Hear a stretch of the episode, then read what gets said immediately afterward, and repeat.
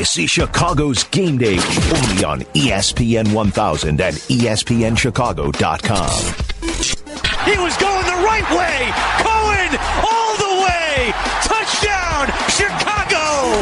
Levine, he goes right. Ball! Stop it, Sampson! Did you not get the memo? He didn't come for the massage, he came for the facial. Oh my goodness! Chicago's Game Day. Garcia's home. Hanson scores. Sox win. What a comeback. Trubisky escapes again, and he's got plenty of room to run.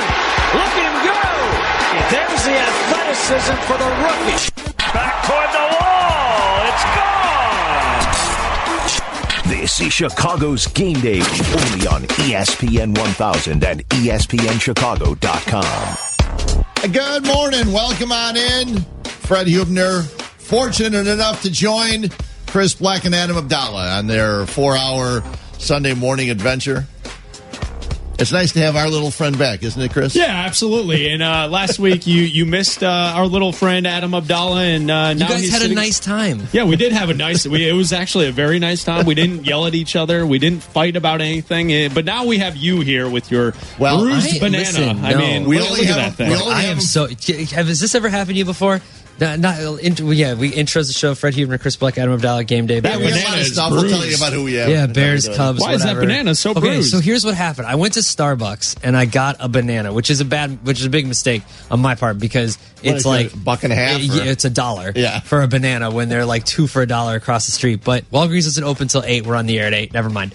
So they put. I ordered in advance as I'm walking from my car that I parked down the street here. Hold you called ahead to order the banana? No, no, you put it on the. You do it on the app. I got a coffee. I got Get a my yogurt, order ready. and I got a banana. Starbucks. So they put my name. Do you know who this is? on the banana and they put a little sticker on it, right? Yeah. And it's got your name on it for when you go and pick up your order from the area. They put a sticker on the banana. yeah, they put your name like like you- they do for your coffee. Okay. So I get it, and it's it's the top is very bruised, and I'm like, well, I don't want this banana. So I take the sticker off, Put it on and I crumble banana. up the sticker so they don't. And then I go back to the pile of bananas, and I found another banana. This was the least bruised banana out of That's the pile. That's a very pile. bruised banana. It's all like the, don't just say, "Sir, I'm sorry."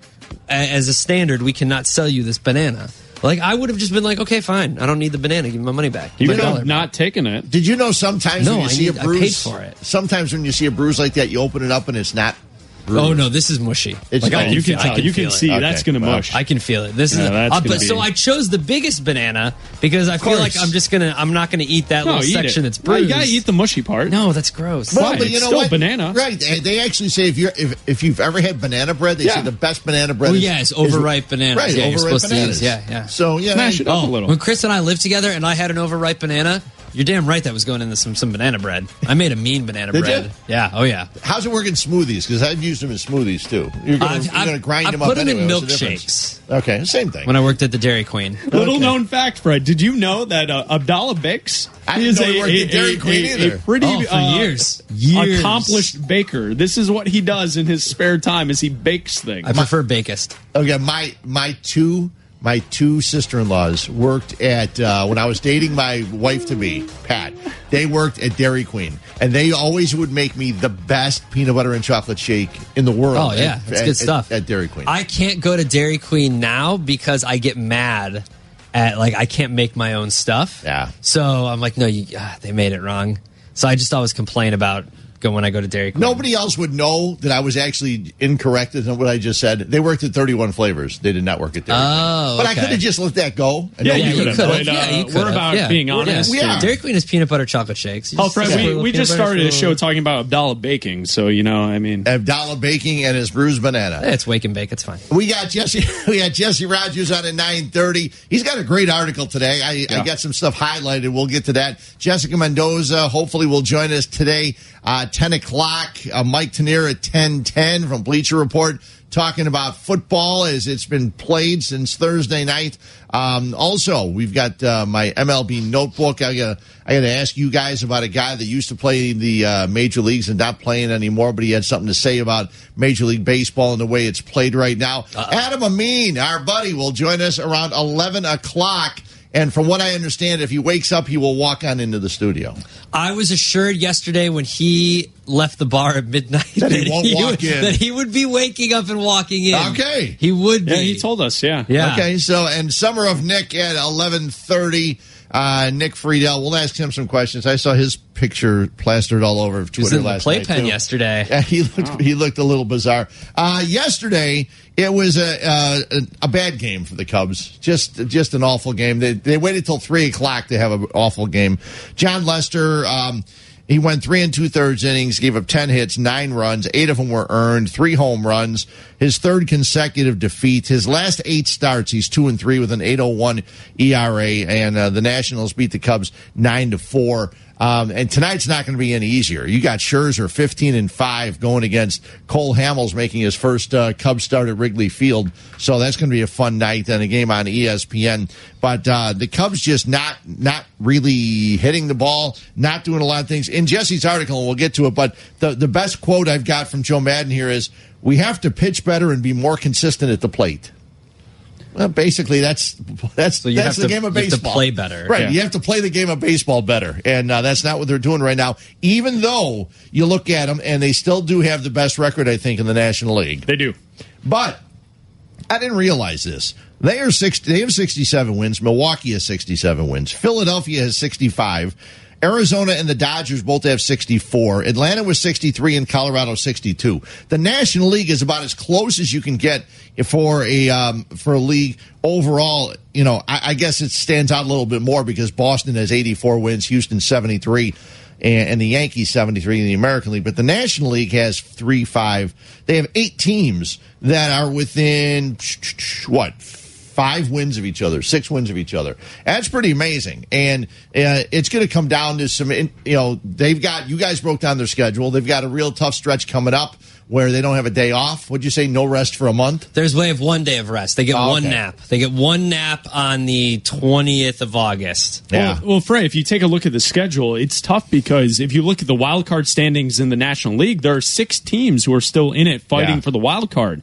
The Nationals are four and a half games back. Then you have the Pirates at four games back. The Rockies at two and a half. The St. Louis Cardinals are only two and a half games back of the wild card. Yep. You know, um, I sit here during the week with Cap and Jordan and Pat Boyle, and Cap keeps telling us, "Oh, the Cardinals are done. Don't worry about that." Relax. The, the not series against the Cardinals are going to matter because this team's fighting for the wild card. The I know that they're they're probably not going to win the division, but the Cardinals are still in contention. The Dodgers are a game back of the wild card. The Diamondbacks a game back of the wild card. So it's Look, it- it's interesting because gonna be there a are a lot second. of like Fred said, there are a lot of teams in the La- National League towards this stretch here who are all fighting for something. the division could be tied on Wednesday night. If the Cubs, if the Cubs and the Brewers do the same thing today, Right. whether it be win or lose, and the and you've got uh, Quintana and Hendricks going against the Brewers, and the Brewers win both those games, the division is tied because they're only two games up right now. It's only a Yeah, two game series, right. so eh, it's early, relax, all that kind of stuff. No, this team. There's no look, more relaxing. I wouldn't Look, think. it's not even Yeah. that. It's that even if this team makes the playoffs, and that's the goal because they Sure. put all of this, all the, Theo and Jed, they put all this effort. This is the window. This is the championship window. We've talked about it at length about how this is the Cubs' time. So. Does it matter if you get into the playoffs and you lose in the first round because you don't have any pitching? Does it matter if you are yeah, you, it, are you does. the it matters. You got to make the playoffs. but, that's what, but that's what I'm saying. Like, are, are is this going to be? I know the Braves didn't win, but i is this going to be the Braves? Like, are they going to just going to make it and you And know not win? not win every year? Well, they have. I mean, they have. The organization has gone out and gotten starters. The problem is the starters they've gotten have not. They're know, not good at They're- it. well- They're not good at going out and getting started. Since last year, they've picked up five starters. They picked up Quintana, Darvish, and Chatwood, and then they picked up Hamels, and uh, they picked up. Why am I? Why am I forgetting the other guy? They have one more guy they picked up. So they've got five starters they've picked up in the last year. And uh, Hendricks is pitching okay. He gave up a run in the first, a run in the second, then pitched really well yesterday. You know, two days ago. After that, and the Cubs didn't get a hit until the sixth inning when the bases were loaded, and mm-hmm. you know Jason Heyward got a hit. They're just they're not hitting the ball a lot. They're not making the contact they're looking for, and they're not hitting many homers either. Uh, and we've talked about that all season long. They're a team that hasn't, that we're more of a home run hitting team, and they're not doing that this year. Obviously, one of the big factors is not having Kris Bryant hitting home runs. Bryant apparently about ready to hit off the tee, and you know I guess that's a good thing. The question is, what's he going to be like when he comes back? Right. Is he going to be like the Kris Bryant was when he left? The guy that's the singles hitter and not a home run hitter? And if that's the case, you know, uh, is he going to be able to field better than David Bote? David Bote made a play yesterday on a bunt where he got the guy, he, he made it look easy. It was an amazing play. They've got to keep this guy in the lineup somewhere. And um, for, for me, they could always sit Addison Russell anytime they'd like. Well, you could also do something where if Kris Bryant comes back, you put him in left field, right? You could. And then you play Bote at third, and Yeah. you play Kris Bryant in the outfield, and Kyle Schwarber gets a rest and a break because he hasn't been performing the way you thought he would be after Mm-hmm. the start he had. So, and I agree with you, Fred. Uh, I think we've talked about this now for many weeks that I don't think any of us see Addison Russell as a piece that needs to be here for the long term. no. I mean, he's really good defensively, but the numbers offensively have not matched what we all thought he would be. And that's why when people are looking, you know, and it came up a little bit, and I there were rumors on Twitter somewhere that uh, Kris Bryant had a had a, a dinner partner last night, and Bryce Harper. Um, but those I are mean, just rumors. a rumor. Listen, they- Can't can't guys get dinner? No, no, no. What I'm saying is that uh, you know Yeah. that comes up anytime Bryce Harper's name Sure. comes up, and if I'm a Cub fan, Fred, did you I- know his dog is named Wrigley? his dog is Yeah. named Wrigley. Did you know they have family game night together, the Harpers and the I Bryants? did- Play did know Uno that. together. I did know that. Just making sure we covered everything with the But- Bryce Harper rumor mill before we get back to your thoughts. But if you're a Cub fan, wouldn't you rather have a guy? Wouldn't you rather spend all your money and go after a Manny Machado Yes. as opposed to a Bryce Harper? Yes. Absolutely. I mean, uh, you know, I don't care how much your Huh? your Huh? third baseman. Why not both?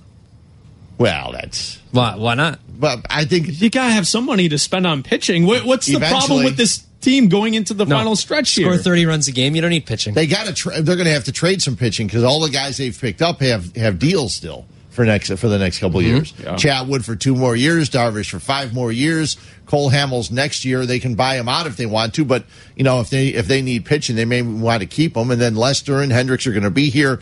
So oh, Montgomery was the guy I forgot about. They didn't pick him up, but he's a he's a guy that's coming out of the bullpen now. So th- it's going to be really interesting. They've got like you guys talked about. I mean, it's it's the big series tonight. They finishing up this one, and then the, a day off before the Milwaukee series. Now Milwaukee got a win last night over Atlanta after getting blown out the night before. And, you know, I think a lot of Cub fans and I, people were sending me messages circled, you know, up three games. That would have been great if it would have then gone to four and then five. But it Right. didn't. It went back to 2 And the Brewers aren't going anywhere yet. And the Cubs are going to have to beat them when they face each other. I think it's eight more times they play each other. I think something like that. And uh, so we'll talk about it. But I know they play twice this week. Um, and I think there's two more, uh, a three game, a three game or a three game. Yeah, Right. yeah. Yeah. Mhm. So they Yeah, play got each other eight games. eight more times. So those are going to be huge games. And, um, you know, they're, Well, Fred, that stretch uh, where they play the two three game sets with the uh, Brewers are between a Philly series, a three game set. So then you face the Brewers. Then you have a four game set against the Nationals. And then the Brewers again. So, I mean, That's that- everybody- that is yeah. a really tough two weeks right It is there. because they're all the Nationals will be fighting for their lives. Philadelphia is fighting for the NL East, so it's not going to be easy. Three one two three three two three seven seven six. Um, uh, also in Jesse's article, and we'll talk with him bottom of the hour. Says the Cubs need to weather the ups and downs, and Rizzo said it's never a good time to ride a roller coaster. I get motion sickness anyway, I like that. so I do too. It's a good quote, and is a good and quote. I agree with him because that's what it seems like this season has been. But the the, the highs have not been as high as they No. were in the past. No. the lows haven't been terrible because obviously you're a first place team for most of the season. You've been the number one team in run differential in the National League. You're not anymore. The Dodgers are now. But uh, I think the one thing to kind of take away from all this is Jesse points out since the All Star break they're 12 and 11. We all thought that this team would click after the All Star break and go on this run. Now, it's not that they can't do it. We just ran through the schedule that's coming. But the thing that kind of needs to be pointed out is it's no longer early and they have to go on that run if we're ever going to say that this is going to be a championship level ball club this season. Well, and how many times have we hear in the first half of the season? We all know what Maddon's team is doing in August. Yeah. And don't worry about it because when August rolls around, they'll all be well rested. And uh, they're six and four in August. They're twelve and eleven, like you mentioned, since the break. That's not where they expected to be, and um, they they need to be better. They need to be better quick, and I'm not sure exactly where it's going to come from. You know, because it's not like it's not like one guy's slumping. No. As a as hitters, they're all just not getting the job done right now. There's and I think one as far- guy consistently going out there hitting the ball. I think as far as pitching goes, we can ask Jesse when he joins us in about uh, 13 minutes here uh, whether or not they should have skipped Jon Lester in the rotation yesterday because that was an option going in, and he looked like a guy who was just who didn't have anything yesterday. He looked like a guy that could have used a, a, a, a his Well, turn skipped well, in the, rotation. the, strike zone wasn't to his liking. Right. And that's not going to ever work for him because he's a guy that lives on the corners and he's precise with where he's placing the ball. And like we, we mentioned last hour, Fred, uh, the velo is still up for Jon Lester. So it's not like he seems as if he, he is laboring out there. He's just not getting the spots. And then, and a guy like Jon Lester, when he's not getting the spots, uh, I think that really affects the way the rest of the game goes because he's not a guy that's just going to blow everyone away Mm-hmm. with his stuff and just get you know 15 strikeouts in a, in an evening. You know, it's Yeah. so I it's it's tough. I think the the bigger problem is the fact that now six of seven starts, the Cubs haven't been competitive in his starts since July 1st. That's a major issue because he's your ace. Yeah, he is your ace, and you what you said is something that um, Jim Deshaies commented on during the game. He said, uh, "You know, I would think that Joe Maddon might make uh, find a way to skip one of the upcoming starts for Jon Lester. Just give him some time off. Now, you know, Lester is the as the veteran guy. He doesn't want that. No. he wants to get back out there right away, and he did. Even on the, the before Zimmerman hit his first homer of the game yesterday, he Lester thought he had him.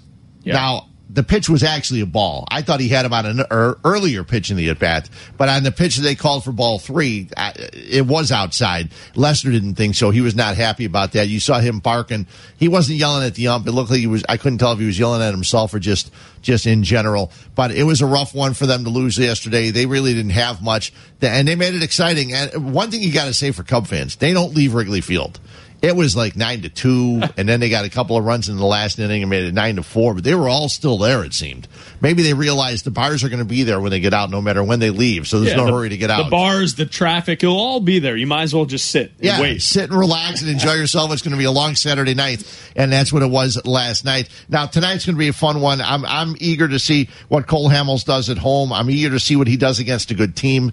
He has pitched really well in his last two games. Granted, they weren't against the best teams in Major League Baseball, but it's nice to see him. Uh, and, and the Nationals aren't the best team in baseball; they're third in their division, but they have some great hitters, and these these guys are back. Um, you saw, you you know, Murphy is a guy that just continues to hit the Cubs. He does it all the time. Always. Yeah, and um, the U Darvish news, he's scheduled to throw live batting practice um, before Tuesday's game against Milwaukee. I was wondering if he was going to be throwing Milwaukee live batting practice. That'd be nice. Here you go, guys. I'm just going to flip some to you. Uh, but anyway, um, he'll be doing that. We'll see if and when he'll be ready to to go at it. Um, it- it's it's interesting because on a day to day basis, I don't even know that Cub fans have gotten a, a run nice enough to get super excited. I think they're all on edge right now. Well, and and Fred, uh, okay, so if we skip Jon Lester for start, uh, go back to the conversation we were having 10 minutes ago. We just went through the schedule. We went through how all these games are going to matter. We have all these games against the, the Brewers coming up Right. that will determine the division. When are you skipping this start to get Lester the rest? But it would have been yesterday. it would have been yesterday, but what I'm like, I'm trying to figure out. You need you Darvish to some at some point come back and help. Yes, you do. And if he does, what is he going to give you? Cole Hamels has been nice so far, but earlier in this season he wasn't that great. That's why he was available via trade. You know, like mm-hmm. it's. I- I feel like it, it's very flimsy right now because you are a good team, but couldn't you guys see a month from now sitting there and being like, "Well, the Cubs are three back." You know how how are they going to make up ground in the final couple weeks? Will the It- it White could- Sox no, but- finally bury the Cubs? Well, it, it Eloy could, it- Jimenez and Michael Kopech up to face the Northsiders. I'm not trying to be an alarmist, but No. it could really go either way Yeah. from here on out. Well, especially if you're skipping Lester starts, he comes back, you don't know what you're getting from him. It, it, it's interesting. Well, you could you could skip him next against the Pirates. He pitched yesterday, okay? Five days from now, I mean, because they have Monday off, mm-hmm. they've got tonight's game, Monday off, then Tuesday, Wednesday, then they play the Pirates in four games. If you're going to skip them somewhere, skipping them against the Pirates probably be a good thing. You would think you can get a bullpen game or you can get a, you know, Montgomery Chatwood start or something like that, a combined start. Then you have another day off before you face the Tigers, who are not you know, a, a, top team. The Reds come to town for four games, and then the Mets. That's where you got to make your hay, Right. Against the Reds, who've been very tough on on on the Cubs, actually, and then the Mets, who you know. Yeah, Tigers, Reds, Mets, back to back to back. You got to win. Okay, so well, you that's have what we what? talked about. Think about it. That's what we talked You about. nine games there. You got to win seven, right? Well, that's what we mm-hmm. talked about with the Padres and the and the Royals. Yeah. You had seven games, and everybody said you, you should go at least five and two. Well, they went four and three.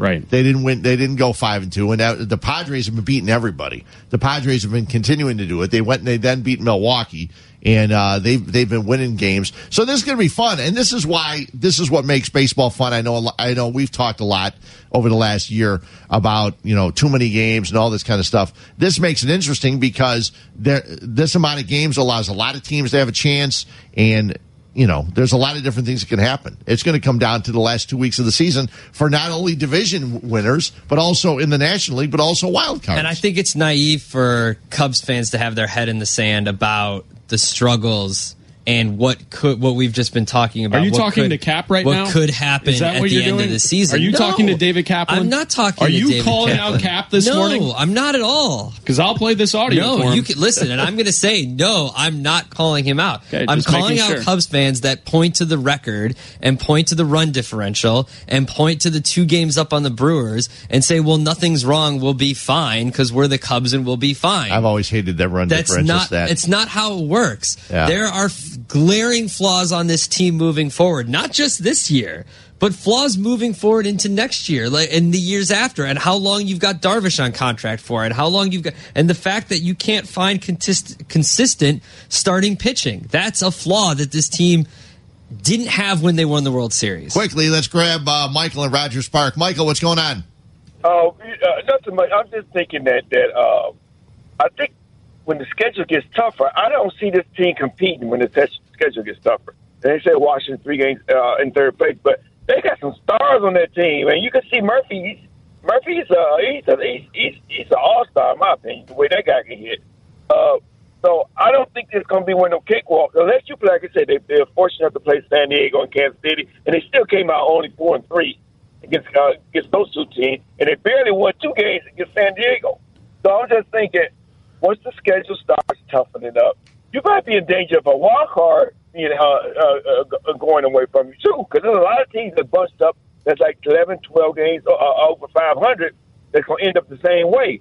So you're going to be uh, battling for a wild card as also. Yeah, Michael, there's no doubt about it. And the thing is, I'm looking at their schedule going forwards. I know you guys broke it down. 11 Mm-hmm. straight games away from Wrigley Field when they play the Phillies, the Brewers, and the Nationals. Four games in D.C. against the Nationals, and then they come home to play the Brewers. It's going to be fu- it's going to be fun uh, in September to find out, you know, to see them battle. If they get to where they want to go, they're going to have to play well and turn it up sometime. all season we've heard that the Brewers have a harder schedule than the Cubs do, and all season we've seen the Cubs' uh, strength of schedule kind of come back to the Brewers because now on Fangraphs today, the Cubs' strength of schedule is .492, the Brewers is .499.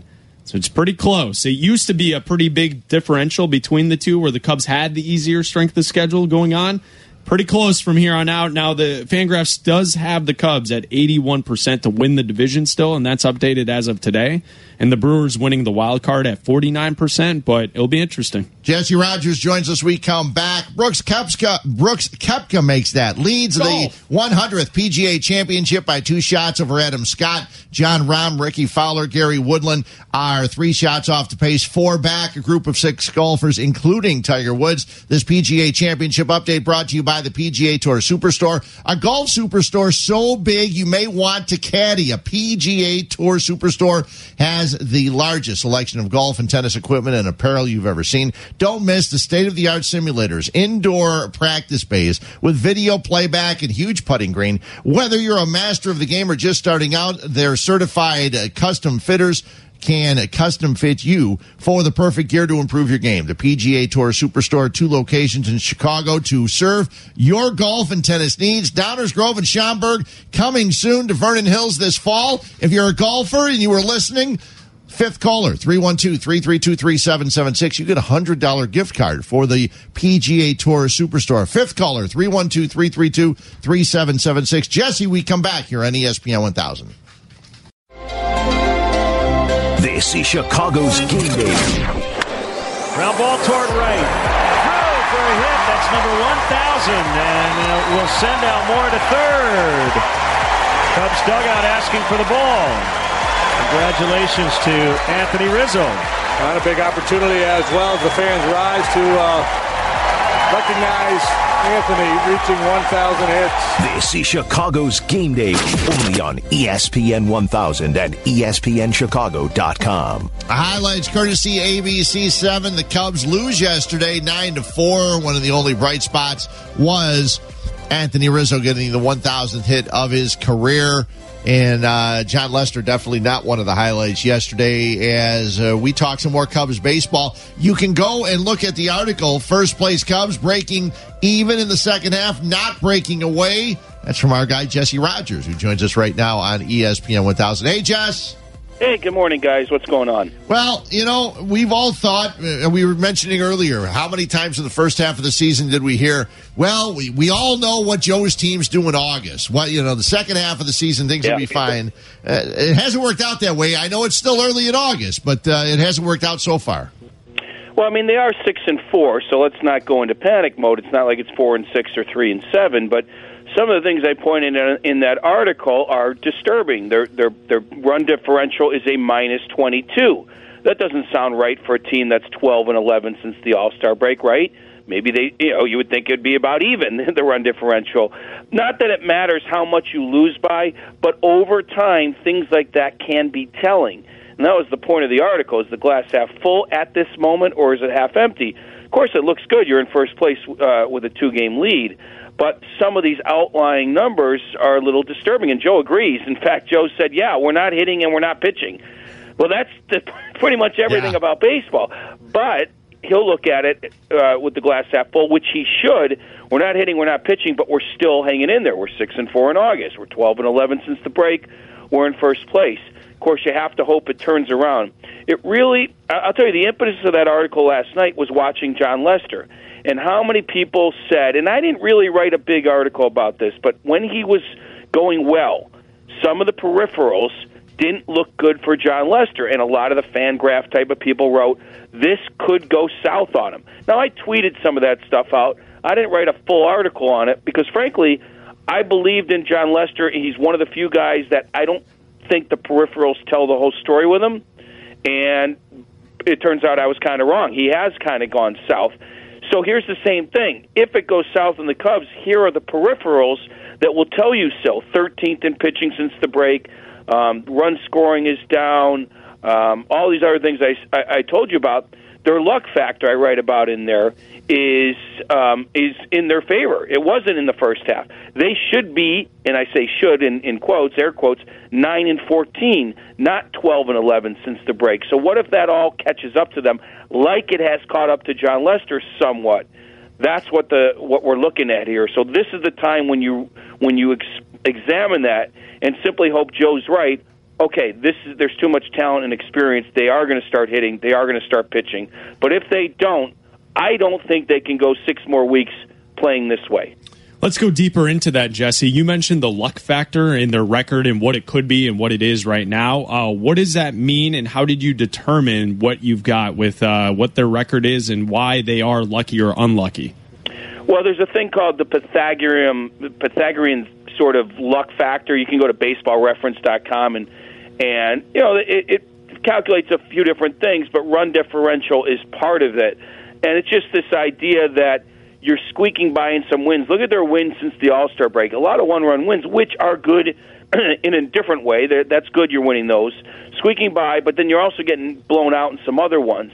And the Cubs were the team that used to do that. They'd blow people out and then lose a few one-run games.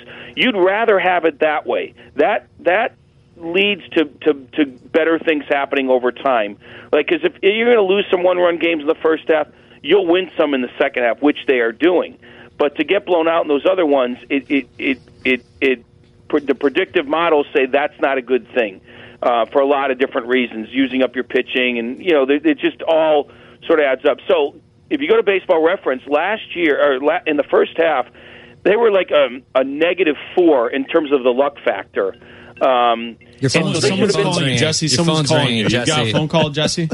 No, no, no. That's that, that's that, trust me. That's just Theo yelling at me for for saying that they could. yes. They, they, and that actually, I'm on- only half kidding. I mean, it's not Theo, but it could have been.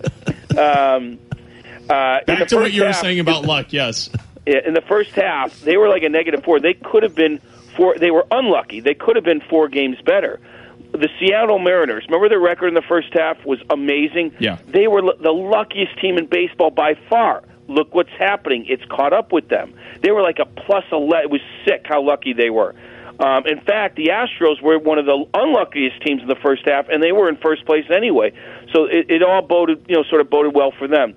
So the Cubs were like one of the second or third unluckiest teams. Now they're one of the luckiest teams in the second half. Like I said, they should be nine and fourteen based on a, you know sort of the numbers of games play out the way they're supposed to. But of course they don't. The games don't play out. So it, they could survive this way. It's no problem at all. The the 13 pitch at bat by Rizzo, that's not luck but it might be factored into luck because of what comes up after it. A four pitch walk to Baez, a four pitch walk to Zobrist, and you you win a game you you probably shouldn't win, right? When you're getting no hit, but that's okay. That's all part of it. But can you sustain it? Can you sustain it? Um, and again, uh, these numbers are calculated by people smarter than me and by by. Uh, by formulas that that you know you don't have to understand it. Just believe it. Yeah, they were they were unlucky in the first half. They're being lucky in the second half, and they do need to play better. The stats show you that. The coaches will tell you that. The manager will say that. But they're good enough to survive right now, uh, based on a lot of it's the competition too. And I certainly mentioned that in the article. Take the competition out. The Cubs are just mediocre right now. Put put the competition in. Everyone's kind of mediocre right now. The Brewers can't get can't get uh, out of their own way. You know, what I mean, they're they're they're fumbling all over the place. We know the Nats have issues, so luckily no one's running away with the NL. But I know Cub fans want to see their team play a little bit better. Should they have skipped Lester's start yesterday? And since they didn't, when will they get him some rest? Okay, I'm going to go with no. Now, I'm going to try to explain this. I thought, you know, for a while that physically maybe he did need that. But after listening to him, and he is brutally honest, you have to understand that if you if you think he's lying, then you're not going to believe anything I say. But physically, he says he's fine. The numbers say he's fine. In fact, his average fastball velocity is a tick higher in the second half so far than it was in the first. Um, so if the if the velocity is the same, that's very telling when you when you talk about health um, and and even tiredness and all that stuff. You have to understand how Lester pitches. Okay, he's not a Max Scherzer blow you away guy anymore, right? He's a feel pitcher, and because of that, he's going to navigate in and out of trouble often. Um, he, a lot of times he uses the first inning. Uh, I mean, I've talked to David Ross and Jon Lester about this often. He'll use the first inning to to sort of understand what the opponent is going to do. That's why he gives up some runs in the first, just simply based on that. Yesterday, figured out that they were going to be aggressive, and they were. It could have been like a six or seven pitch inning, and then it just sort of got away from him. And that's the point. There are moments that are getting away from him for no particular reason. Some of that has to do with some some luck. He's got to have a little bit more luck than maybe he did 10 years ago, and combined with some bad pitches. Let me give you an extreme example when it comes to Jon Lester.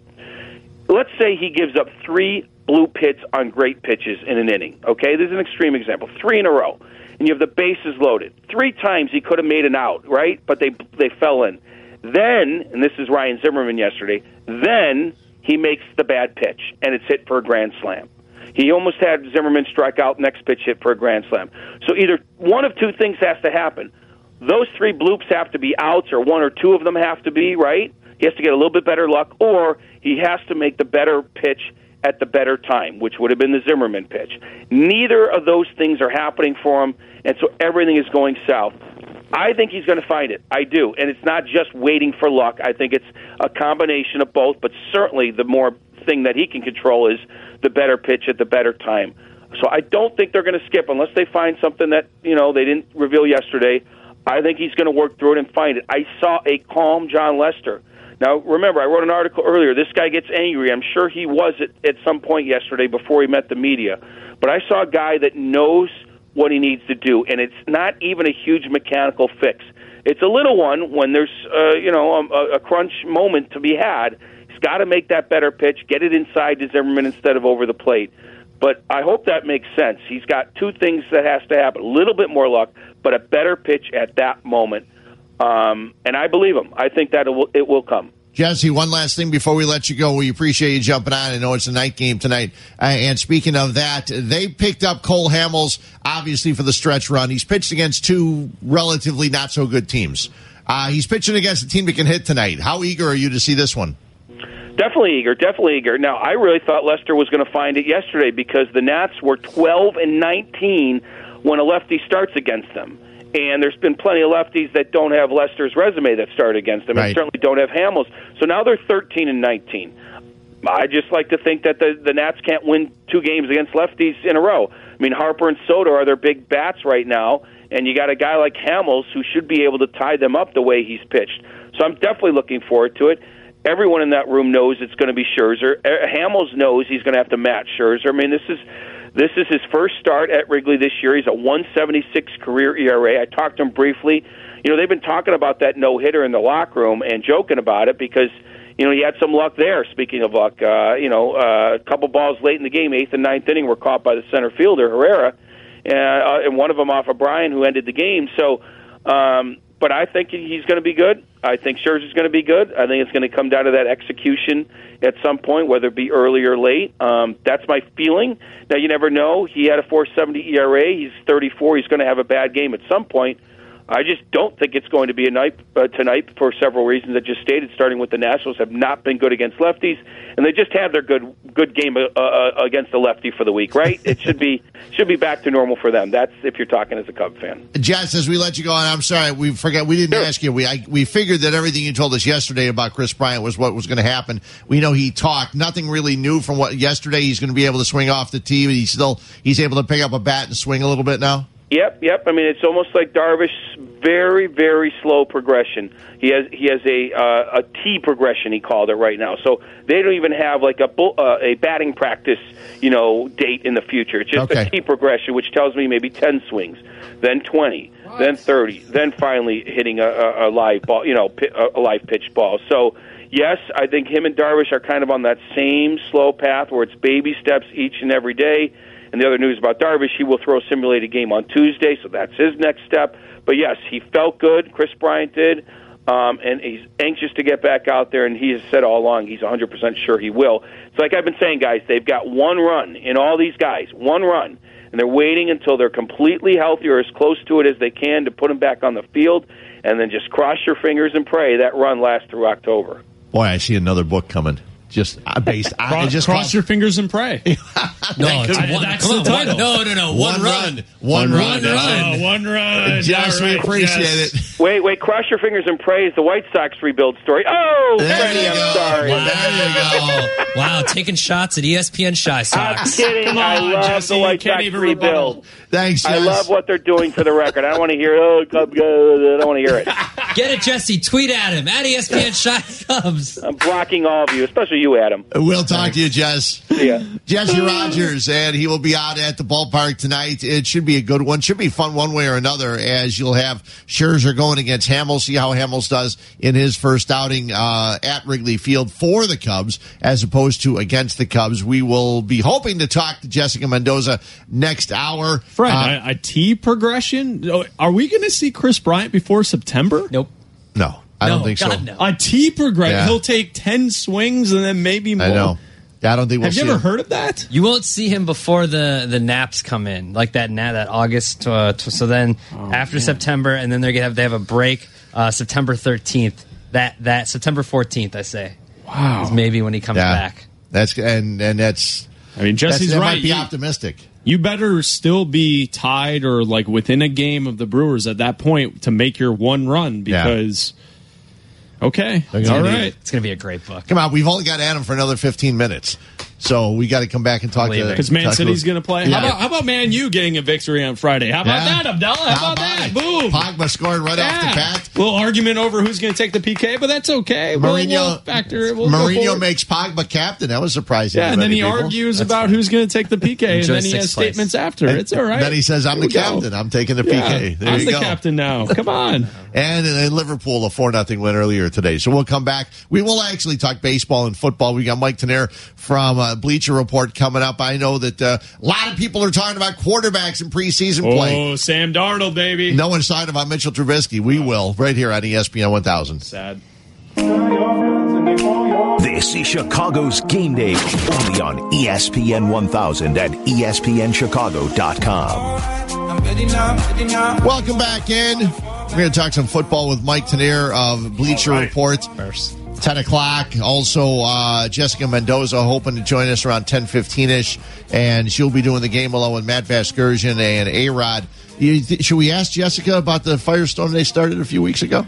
I wonder if he's going to have to address it. Yeah, and it will. Yeah, we, we should ask her if something's planned where A Rod's going to talk about you, Darvish. Darvish. I think Yeah, we have to. I think that's uh, Yeah. I think that's okay. I think uh, it'll be also interesting to ask her whether or not she thinks this Cubs team is lucky or unlucky because from what Jesse uh, told us in the conversation we just had about the column on ESPNChicago.com, to me it sounds like it's a negative outlook because if the Cubs are lucky to this point in the second half and they're only 12 and 11, to me it sounds like at some point they won't be lucky Right. and then they're going to have a worse record than they actually do. And Yeah. then what's the excuse going to be this year? Last year they were tired. Well, the excuse They were is going to be the, hungover. pi- the Injuries. pitching staff Well, didn't okay. give you what you needed. Right, it's going to be both. It's going to be that, and Kris Bryant was out. I mean, you know, they're big. But isn't the point of this team the depth and being able to Yeah. be able to Yeah. being able Bote's to been play outstanding. without yeah, with, playing without your star every once in a while? Man, could you imagine if Javi Baez didn't take the jump that he took this year? Well, think about it. Javi has, but nobody. I mean, I guess you have to say Heyward has too. I mean, he's hitting what two eighty one or something like that. Yeah, but Yeah. Heyward's a, a veteran, so you kind of assume guys who've been around, but I even don't know though that he you bottomed it right. out. I don't know that you was uh, that anybody assumed he was Well, going to get this good this year. So for the positive you got in Heyward, did anyone foresee Rizzo being the way No. he's been all He's summer? been the most consistent, three hundred or uh, thirty homer, one hundred one RBIs for the last couple of years. He's Good- been more as- consistent than Bryant even. Yeah, as of Yeah. late, Rizzo's been good, but Uh-huh. if you look at his season compared to past, this isn't what you expected from from No. Anthony Rizzo. And I think you expected a little bit more from Schwarber. Maybe you expected a little bit more from Happ. Uh, maybe more com- from Contreras. Almora even. That well, Almora gave it to you, and then the last two weeks, three weeks, he's just he has not given it to you. So we will talk about the NFL. We get into some Bears a little bit later on. Adam Amin, who's doing all the preseason games, he did the one the other day in Cincinnati. Uh, we'll ask him if he had Skyline Chili. No, we probably won't. Uh, at eleven o'clock, he'll join us. The summer of Nick, Nick Friedell. At eleven thirty, it's been a while. We didn't talk to Nick last week. Well, he's a Bears reporter now, so He so he's is. covering Bourbonnais and the Chicago Bears. And we got today- his thoughts on the, the, Bears. playpen. Today is the last Bourbonnais uh, practice, closed to the public, so don't head out there uh, before they go to Denver and work out with the Broncos. It's Black Abdallah Huebner here on ESPN 1000. This is Chicago's game day only on ESPN 1000 and ESPNChicago.com. Uh, welcome back in. Chris Black, Fred Huebner, Adam Abdallah, whose attention is completely diverted as Manchester City has uh, begun defense of their title. Let's go. Yep. I like So- those Jerseys kits. are nice. Yeah, those are those, Those are, are nice. nice. kits. Yeah. I think they have the top button, which is this weird, Love that. like Henley look that The top going for. button should never be buttoned on any I, shirt. I, I ever. yes, I agree with you, but I don't know why does a soccer jersey need a button? Button. Ah, it's good to see Arsenal with their painted on jerseys once again. The deep V, this the city jerseys are a deep V. Okay, we've got Mike Tanier on the phone. I He's- he, doesn't, doesn't- care about city jerseys and their deep V. He Vs. may or may not. We don't know. Uh, Smells from- like football, Fred. From Bleacher Report, it does smell like football. Mike, how you doing today? I'm doing great, but what's the deal with baseball stirrups? Why do those guys wear stirrups? I don't understand that. you know, it's a good question. It's just the way things always were. We'll have to ask. We'll ask Jayson Werth all about that. Uh, we're going to get into him a little bit later on. Hey, you know, everybody waits for. They can't wait for preseason football. They can't wait for preseason, and then preseason football starts, and we go. Why in God's name are we watching and you know having to watch three or four of these games? What were your thoughts after the first couple of games in preseason football? And were you as infatuated with the rookie quarterbacks as a lot of people seem to be? I'm going to tell you something. The first hour of this preseason was the most exciting hour of preseason that I've ever experienced in my life. You had all those rookie quarterbacks going. There was like seven o'clock Thursday night, like eight games started at once, and all the all the rookies played like significant action. And I had my NFL Game Pass going, so I'm clicking from game to game. And it's like, this is amazing. Baker Mayfield. Oh, look, Josh Allen can throw 95,000 yards. Oh, this, that, the other thing. And, and it really was uh, a good, you know, 45 minutes there. And then, of course, uh, uh, the reality sets in, and by last night, it's like, oh no, it's the Broncos against the uh, against the uh, uh, Vikings, and here comes Paxton Lynch again. You're like, oh boy. uh, but you know what? you know, moment by moment, there was a lot to see and there was a lot to talk about. And I am impressed by the rookie quarterbacks with that measured impressed by rookie quarterbacks way, that disclaimer way of saying they showed a lot. They showed that they belong in the NFL. They said they showed that they are making progress towards being the, the quarterbacks people hope they would be. But uh, I, I'm not ready to call uh, Sam Darnold the Jet Sire like uh, one New York newspaper did. Let's let's put it that way. That being said about the rookie quarterbacks here in Chicago, we're seeing Mitchell Trubisky fully start his first his first full season because Mike Glennon had to start for some reason last year. Uh, how many of the rookie quarterbacks would you prefer over Mitchell Trubisky?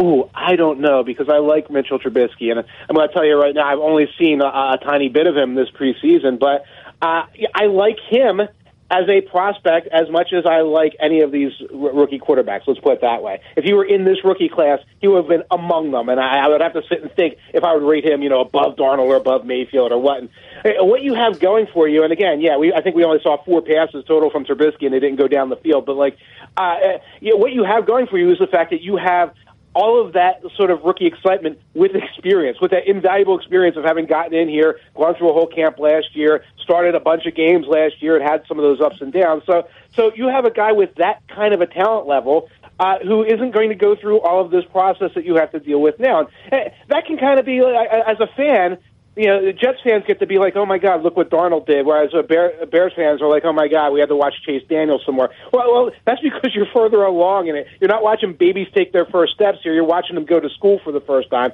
and it's a different thing. So I, I'm very excited about Trubisky. I need to see more right now because I've seen again, I think four passes total, but I need to see more from him. But I'm enthusiastic about what I saw last year and what I've, I've seen from a process for him going back to his college days. And to help his process, uh, Matt Nagy, new head coach for the Chicago Bears. What do you think of the Bears hiring him and the way this team is like set up for this season?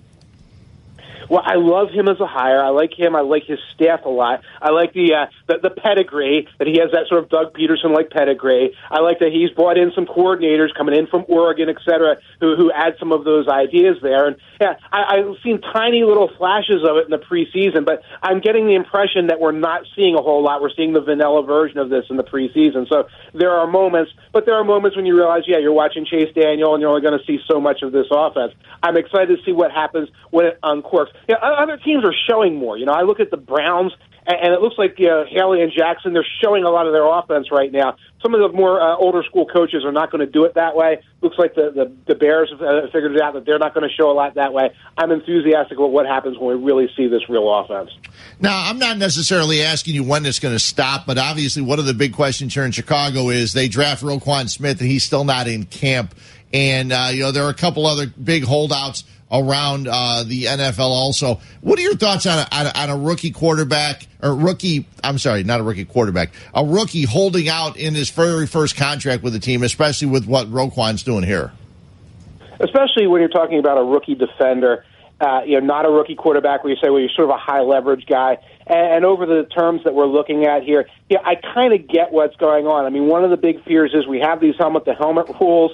Uh, they could wind up in fines and suspensions and things like that for the players. And uh, uh, the Smith wants some protection on that end. That said, uh, you know, if he's the guy who doesn't have those protections, it's him and like 15 other first round uh, defenders. Everybody's going to be in this boat. You know, uh, Edmunds and the, and the other Edmunds and all these other guys are going to be out there. It's a reality for everyone. I think on his side of things, I think you got to say, look, agent, stop trying to get the big win. Stop being Mr. Precedent setting guy. Get me out there so I can start my career. Build this on the back of somebody else. That's a very hard thing for a young player to do. And on the flip side of it, the Bears could also uh, acquiesce on the other end and say, okay, this is a weird, you know, white elephant situation. We could just give on it, and it- it'll all come out in the wash two or three years later. You know why owners don't want to set those precedents. You know why agents want to be the ones who set those precedents. It's a shame that in the middle of this all is a young guy trying to start his career who may not always be getting the best advice about how to proceed. You know, many have said coming into this season that the NFC North will be the best division in football. Do you agree with that? Uh, I don't know. I think the NFC South is better. I think it's a strong division overall. Um, you know, you don't have a lot of weak teams in there, but yeah, especially from a Bears standpoint, you're looking up at two teams in particular, the Vikings and the and the Packers, uh, who, who are going to be the teams to beat. And especially if you look at the Vikings yesterday against the Broncos in the first half, that's not a team to mess around with. So you're going to be measuring yourself uh, uh, against some very strong opposition. Out of all the quarterbacks in the NFL, which do you think has the most to prove this season? Of all the uh, of all the all the quarterbacks all the way Yeah. across. Mm-hmm. Oh my good. Okay, that's that's a big run. Uh, I'm going to go right now based on what I saw last night with Case Keenum. I mean, Case Keenum was brought into Denver and was has been billed as sort of like the veteran who's going to take this team and get that great defense and let that great defense go out there and win games. And he's going to not lose the game and he's going to manage the game. And He's going to direct things. And you know, it's kind of like Trubisky. I think he only threw four passes yesterday. One was like a little three yard screen, and that was the the end of it. I, I need to see this because people forget Case Keenum was mopping up fourth quarters last year. This guy was nobody. This was the guy you changed the channel on when you saw that he was on, and now he's being touted as as, as the starting quarterback. I, I, he had a phenomenal year uh, with the Vikings, but when you're surrounded with phenomenal talent, sometimes you have a phenomenal year as a quarterback. I want. I need to see him doing more. I need to see more from him in the preseason because he can't rest on his laurels get out there, show that you can move that offense, and show that the Broncos really got what they think they got when they spent a, a good deal of money to sign you. Mike Tanier from Bleacher Report joining us here on ESPN 1000. Uh, one of the games that I did watch at the very beginning, just because I wanted to see what the return of Jon Gruden looked like, was the Raiders. Do you think he made the right call coming back, and do you think this is a team that can make some noise? Oh well, he made the right call coming back for that kind of money. uh, you know, it's, it's whether the team made the right call. I look at the overall talent, and again, I didn't I didn't see a whole lot out of them. You know, they had they had pretty much a touchdown called back, and then Right. they figured we were done for the day. You know, uh, uh, I, my concern about the Raiders is they have a lot of veteran talent, and they could easily go like nine and seven, ten and six based on their veteran talent because you got so many guys, got guys coming in. They'll figure out the Khalil Mack situation at some point, and you'll get like a pretty strong team. Okay, you go nine and seven, ten and six, you get a wild card. Great everybody on the team that they that they brought in as, free agents is like 32 or 33, or they're running backs like, like Doug Martin who are older. What do you do the next year and the year after that? It's easy in the NFL to get a couple of uh, free agents and have a wild card year. It's hard to sustain. Everything the Raiders showed me so far this off season is that they're they're going for that short term success. So could they make noise? Could they wind up into the playoffs? Could they like you know be an exciting team to watch? Absolutely. Am I comfortable with their long range plan? Absolutely not. Need to see more out of everybody. Need to see more out of Gruden too to show that he's not just kind of flying by the seat of his pants and doing things the way uh, uh, teams did things 15, 20 years ago. You know, uh, to dive more specifically into the Raiders, you know, Jon Gruden and Derek Carr is going to be an interesting relationship because Derek Carr looked like the next superstar quarterback in the NFL, and then he came back to earth last season. What do you think the potential for Carr with Gruden there helping him will be? I've never seen Gruden with a younger quarterback develop him. I've never seen that. I've seen Gruden go out there and get 32 and 33 year old game managers and put good systems around them, and that's how he had all of his success in the past. So uh, that's a curiosity. So I go back to the system and the supporting talent around him, and and and and how that will impact him. And you know, I've got concerns and I've got questions. I, I think Jordy Nelson can still contribute. I think when you put him in there with Amari Cooper and other other guys, that's great. They've got Martavis Bryant, like nine other guys. One of them will turn out to be a good third receiver. That'll be fine. They still have Marshall, and they'll be able to run the ball. But there are things like the offensive tackle situations where it sounds like uh, uh, the team is a little sour on Donald Penn. That's their reliable left tackle. So they go out there with the rookie Kolton Miller uh, in the preseason game, and he's not prepared. All those little things where it looks like the coach is going to play like uh, some kind of power game or something like that. Those are where the concerns come in. And if Gruden is is really that, I think there's a little bit of a stereotype that we kind of are, are all worried that Gruden is that guy. If he's that guy and he's sort of playing like like gotcha games and things like that, that's going to be bad news for Carr because that's just not good for quarterbacks at any time. And it's definitely not for good for quarterbacks here in the 21st century uh, that, that expect you know things to be done a little bit of a way to accommodate them. Uh, Mike, we appreciate it. Uh, we're going to let you go. Uh, Josh Allen, you did comment that um, overthrows on deep passes almost as entertaining as completions. So I thought that was a great comment. I wanted to make sure I threw that out there before we let you go. Thanks a lot. Week two is coming up in the preseason, then that all important week three. So it'll be fun, and we'll talk to you soon, I'm sure. I can't wait. Take care and enjoy the rest of your weekend. Thanks, Mike. Mike Tanier from uh, Bleacher Report, and uh, yeah, I, I kind of got a kick out of the young quarterbacks. Um, I liked what Baker Mayfield did. It was fun to see, and I think it, it, all ties into the whole hard knocks thing. And every year I get sucked in thinking that you know, for a while there, I actually thought that you know, Tampa Bay was going to be good and all that kind of stuff. And now we got Baker Mayfield and the Browns, and you know, the Sam Darnold looked really good throwing the ball on the run the other day for the Jets. Yeah, he did. And you know, the the takeaways that I have is like obviously, right? Like every conversation, we understand what the preseason is, but yeah. it's good to see young quarterbacks show up and look comfortable in what they're doing in their first outing. So watching Baker Mayfield look at the reads, make decisions, get out of the pocket, make some threw throws. Well Sam Darnold, yeah. same exact thing. And, you know, Josh Allen, he threw a couple really deep balls. He also looked like a complete train wreck at times. And yeah. I think that's something that if you paid attention to what people were saying coming into the draft, everyone was high on Baker, Darnold, Rosen. People had questions about uh, Josh Allen because he wasn't Carson Wentz right. in college. Wyoming never won anything. Mm-hmm. They were an average team that really didn't do a whole bunch. And if you dive into the numbers on what Josh Allen did at Wyoming, his numbers weren't spectacular. So he had like the makeup, but he didn't have the performance that Carson Wentz did at a similar type school, North Dakota State. So I, I think what's interesting is it's not surprising to me that Josh Allen kind of looked a mess Yet Darnold, someone who proved it in college, Baker, who proved it in college, both looked awesome. And that's why I asked Mike the question about which young quarterback he would take before he took Trubisky. And I look at it across all the NFL. Yeah. And if you were to do uh, a, a, quarterback draft, if you will, when would Mitchell Trubisky be taken? Obviously, the the well, first tier of quarterbacks at the very end. I don't know if it's at the so, oh, very oh, but, end. But do I this, would say right? it's, it's in the mid twenties. But if if we're sitting there and the quarterbacks available are the ones from last year's draft and this year's draft, I'm taking Trubisky over Josh Allen. Yes. Patrick Mahomes, I'm unsure. I'm unsure. I'm unsure. I know you love we're, Sam Darnold we're, we're like he's your like he's your first son, but we're all going to take Deshaun Watson over oh, Trubisky, absolutely. right? Probably, yeah. Okay, absolutely. Uh, I like Sam Darnold. I like Josh Rosen. I like Baker Mayfield.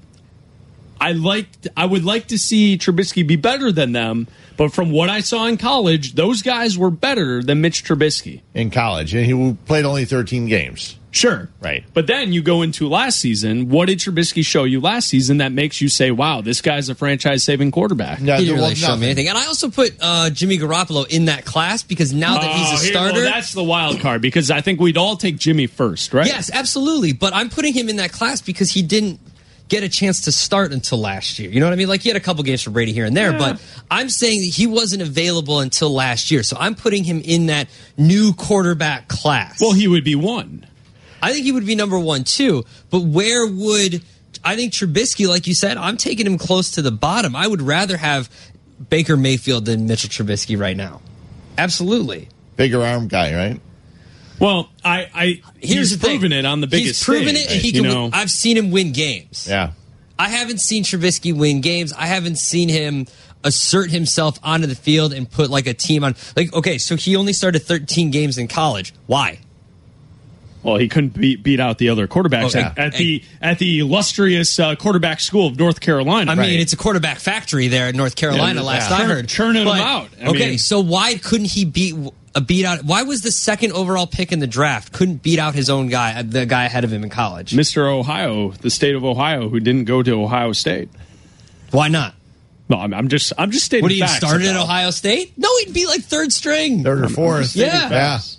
They had a uh, So, where they had a lot of so to me, like, there's so much faith and so much pressure put on Mitchell Trubisky, and everybody just assumes he's going to be good because, oh, well, Matt Nagy's got this high flying offense. Well, what if he can't comprehend the offense? What if he has trouble? That's what we saw in, in the first pre, in the quote first preseason game on Thursday. Well- in the second preseason game, communication issues. Yeah, what we also saw in the first preseason game is nothing that they're probably even running. That's fair. But, So what they're but- running is going to be more complicated than what he couldn't get off. But the argument would be: Are the Jets running what they'll run? Are the Browns running what they'll run when the season starts? I don't think anyone is. I, ju- I just want to see positive plays. I'm not saying that Trub- Trubisky showed us positive plays last year for sure. Yeah. Uh, well, we're hoping the Cubs do some positive things tonight as they have the game against the uh, Nationals Sunday night baseball. You can see it on ESPN. And uh, now we're fortunate enough to talk with Jessica Mendoza, who will be on the broadcast along with Matt Vasgersian, who's a busy guy today, and also Alex Rodriguez. How you doing, Jessica? Thanks for jumping on in. Oh, absolutely. I'm pumped. I, we got a awesome matchup tonight. Not only Cubs Nats, but Max Scherzer and Cole Hamels. So I'm Yeah. excited. We don't always get the the, the matchups like this.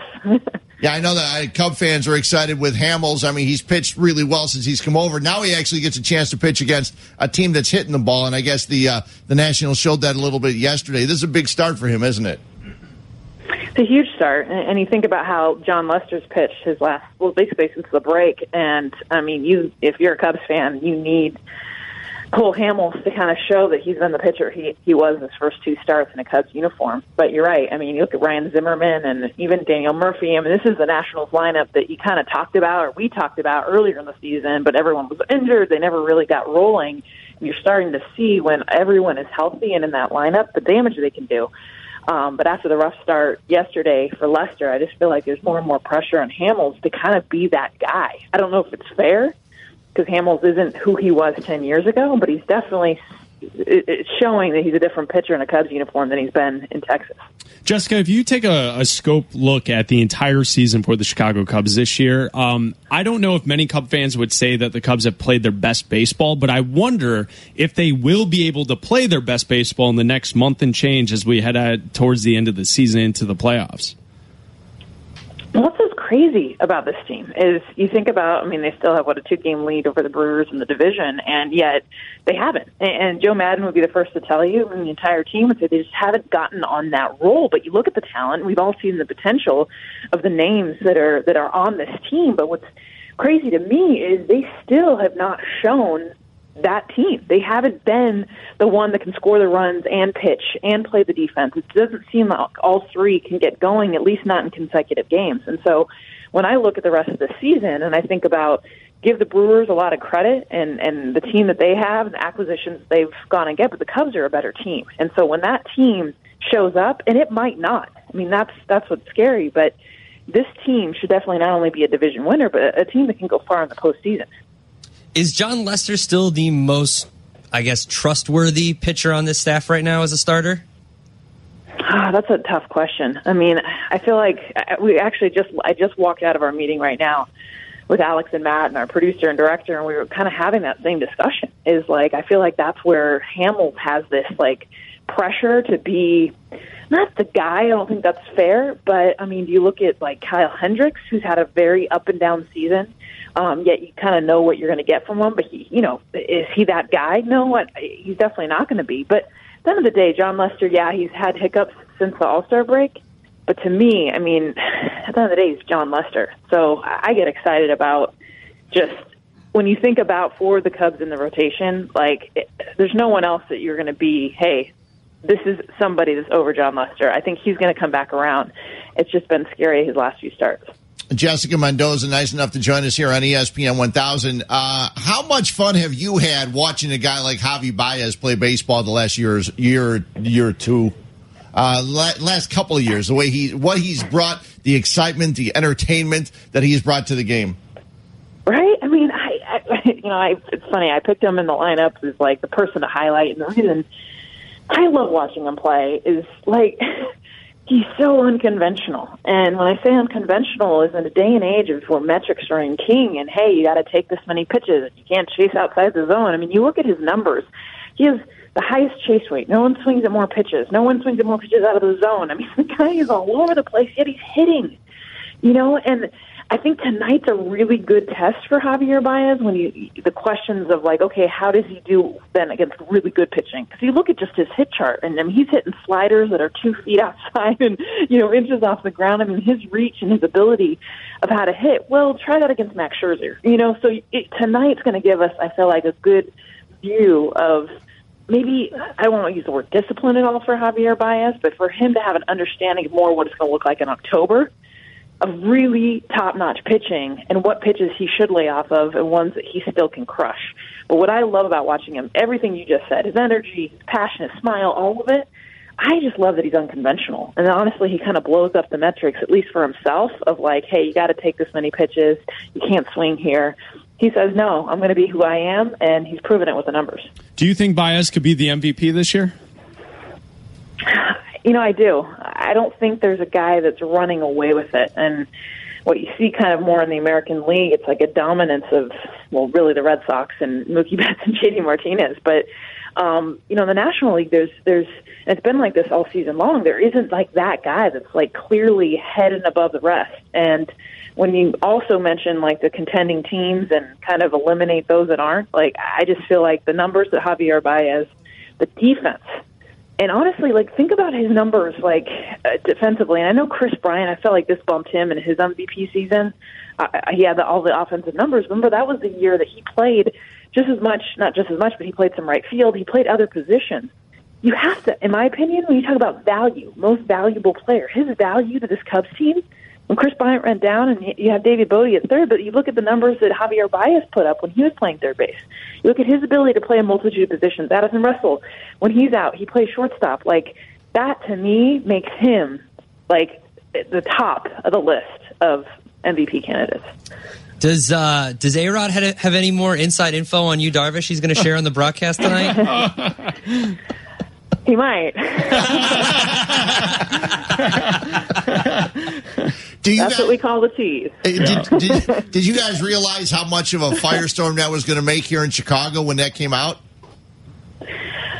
Um, you know, I, I don't know if I knew it was going to be that much of a firestorm, but I remember how convicted he was in his statement.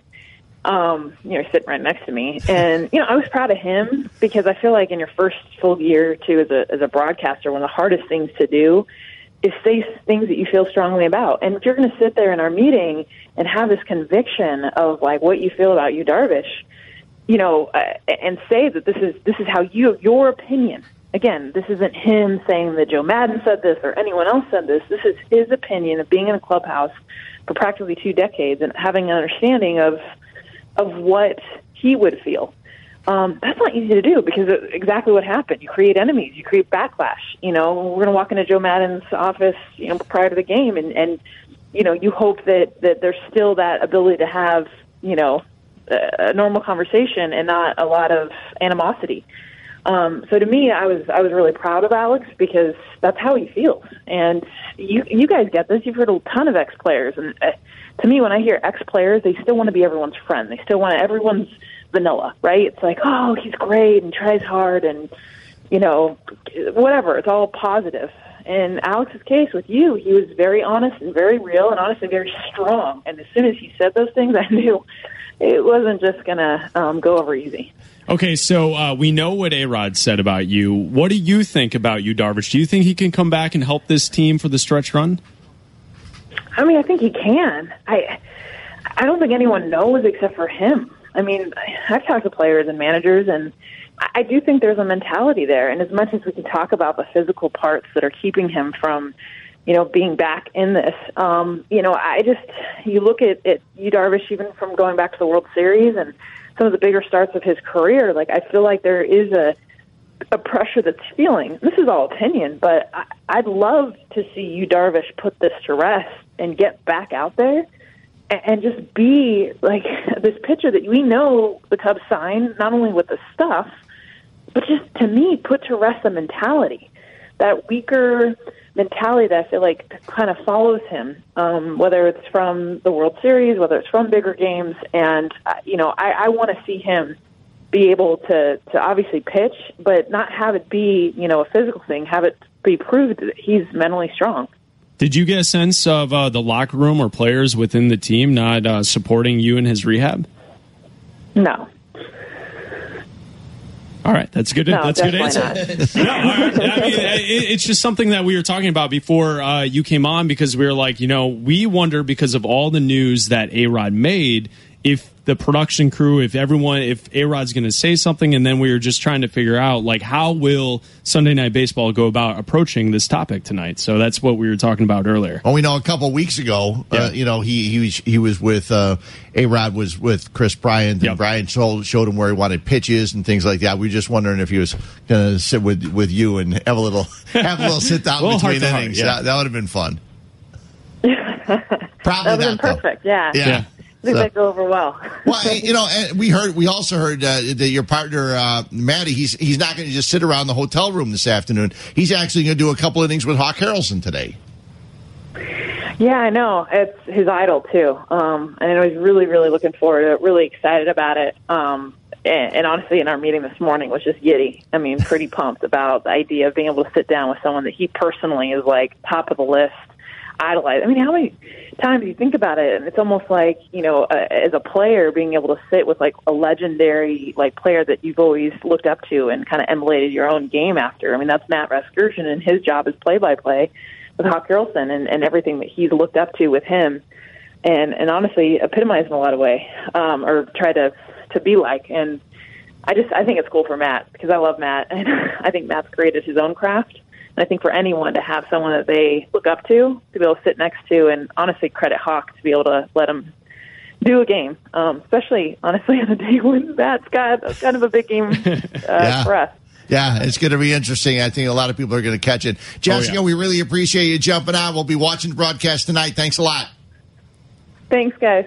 Jessica Mendoza from the ESPN broadcast, along with A Rod and Matt Vasgersian. And yeah, Vasgersian's going to call a couple innings with Hawk today, and then going to, you know, wonder if he'll take the L up to Wrigley Field. Yeah, he'll do It'd that. be perfect and, for uh, Listen, they they have to address sure what A Rod said about Yu, Darvish. Either A Rod will uh, he'll, he'll say whatever he wants to say, but they're going to have to do it early in the broadcast, don't you guys think? Yeah. I mean, I don't know. You don't think it's going to be a storyline tonight? I think. Well, look. Think base- about it. We, we were talking is- about the Cubs last hour, and a lot of the conversation Yes. was, will they have the help of Yu, Darvish, I to understand get that through the, the I final understand part that of the season? locally it is a big story, but this is a national broadcast, and I don't know if this was a huge. This wasn't a huge story nationally. This was a, it's it's the Cubs. Baseball is still a local sport, so locally, yes, what A Rod said, what Rick Sutcliffe said, what uh, Tim Kurkjian said, it was a big deal to us. I don't know if on a national broadcast a couple weeks later, it's a big deal. Plus, I think if you had any question to to where or how A Rod got that information, I think uh, Jess answered everything we needed to know. Yeah. Right? I'm still wondering. Well, I mean, like, okay, I think uh, so. If you were around there, you probably didn't pick up on what A Rod was saying. So there's only few. There's fewer options. Either he he got it all on his own, or someone else gave it to him to be said. Right. Mm-hmm. Right. Yeah, and I don't know that we'll know the answer until. Uh, I don't See know. if we'll you ever shows answer. up to pitch. Yeah. I think I think you should show up in the. r- r- He should show up in the broadcast booth. Just do it in during the game. Just just pop on in.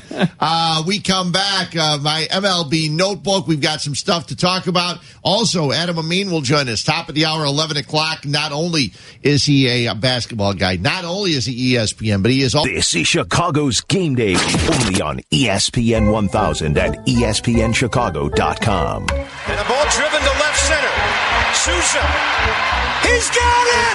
He's got it! It's a no-hitter! Fred goes around the horn. It's a triple play for the Sox. Touch 'em all, Joe. You'll never hit a bigger home run in your life. Fred's Baseball Notebook. Ah, welcome back in. Black Abdallah Huebner, and every Sunday at 1030, we try and do the baseball notebook. And uh, some interesting stuff last night, especially if you're looking at some of the races in the National League, like the National League West. The Dodgers a 2 0 lead over the Rockies in the bottom of the ninth inning, but it wasn't over. Rockies a couple of men on base. And who is Ryan McMahon?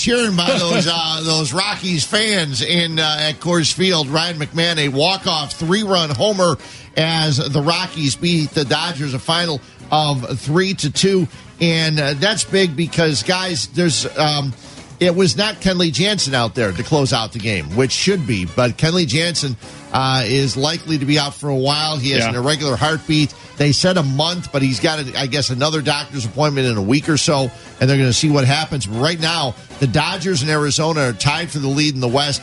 The Rockies are only a game and a half back. So the National League West is all kinds of fun to watch right now, and um, that just made it even more interesting with the Dodgers being without Kenley Jansen, especially after the big contract he signed. Yeah, Uh, well, and, and what the Cubs faced in the NLCS last year. I Yeah. mean, if he's out for the playoffs, then you got to love the Cubs' chances if they face the Dodgers. Sure. Yeah, I mean, if the Dodgers even make it at this point, because Yeah. this could be a tough stretch for them.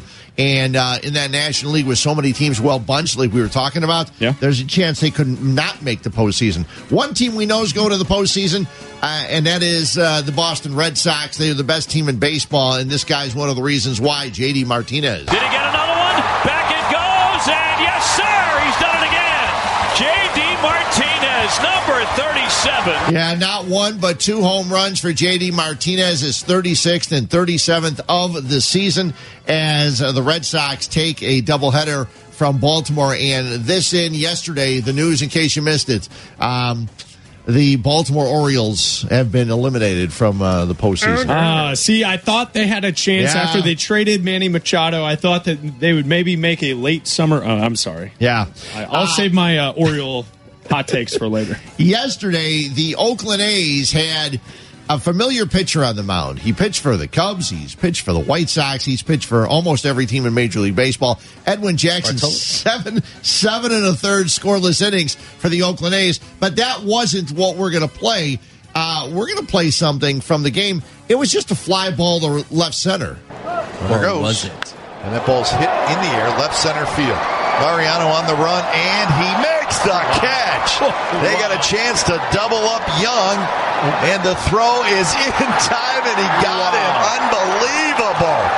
Oh my God! That throw Oh my God! to Canna, it wasn't from the cutoff, Oh, man. that's unbelievable. It was from Laureano.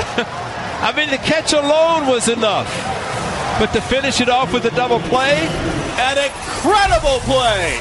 Streaking toward left center field, makes the catch on the run, and sails it on the fly to first base, and doubles up Eric Young. And Ramon Laureano with a catch, like they said, the catch was good enough. He went to uh, left center, makes the catch, runs up against the wall, gets the ball, and looks, takes like two steps, and throws on the fly. On a rope.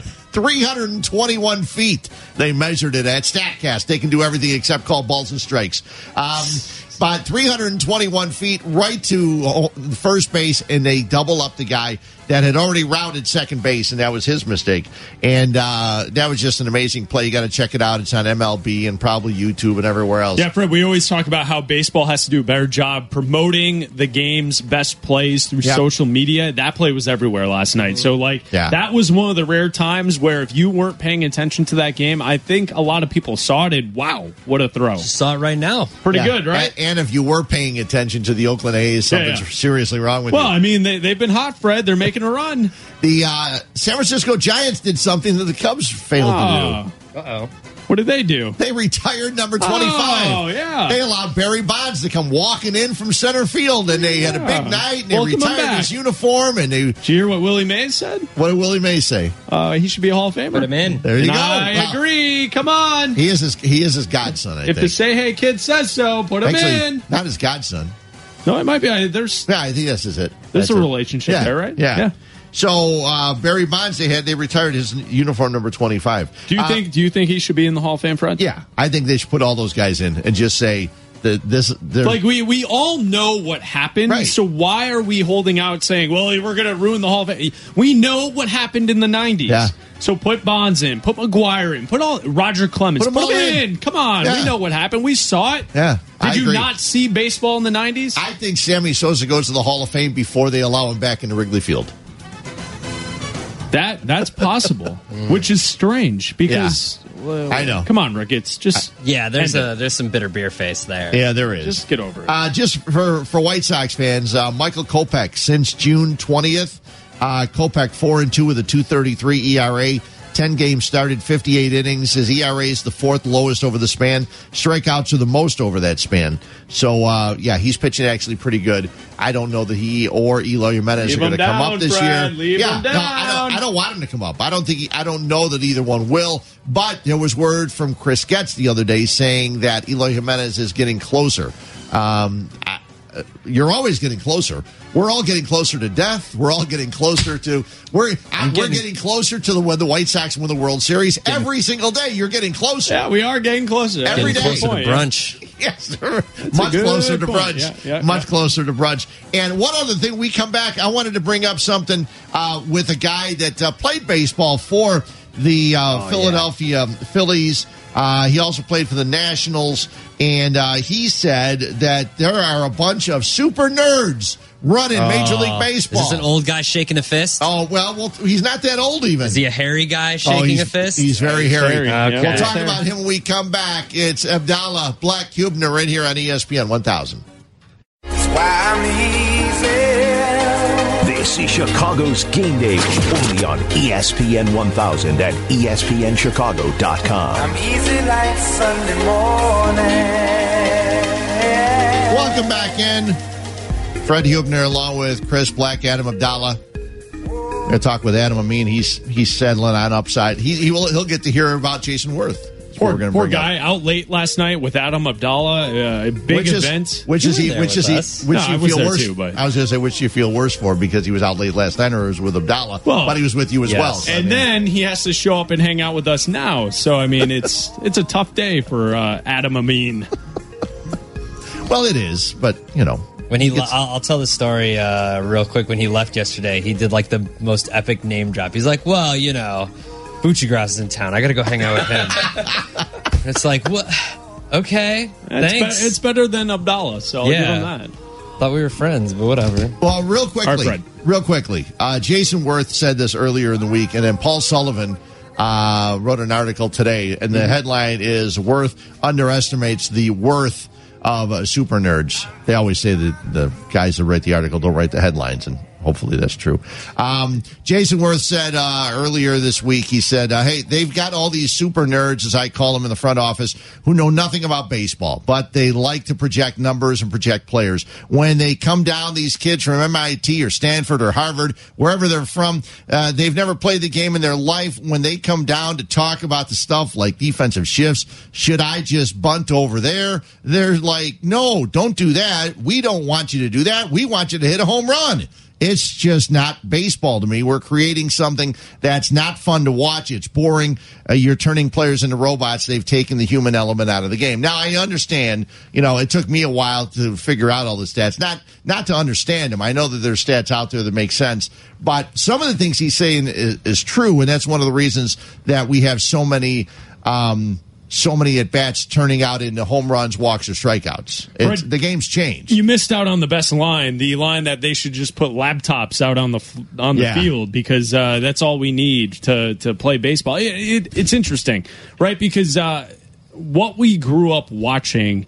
You had more guys like Anthony Rizzo who would use the field that was available to him, even though he's a player that heavily pulls. He does lay something down opposite field many times to get on base to make something to create something. And having action on the base pads and forcing the defense to react leads to good things if you're on offense. And it seems like Jayson Werth was saying many times that's been eliminated from the game altogether because it's just pop one over the fence. Yeah, and even Rob Manfred said a couple of weeks ago, uh, and you know me, I'm me and Rob, I'm not the biggest fan, but.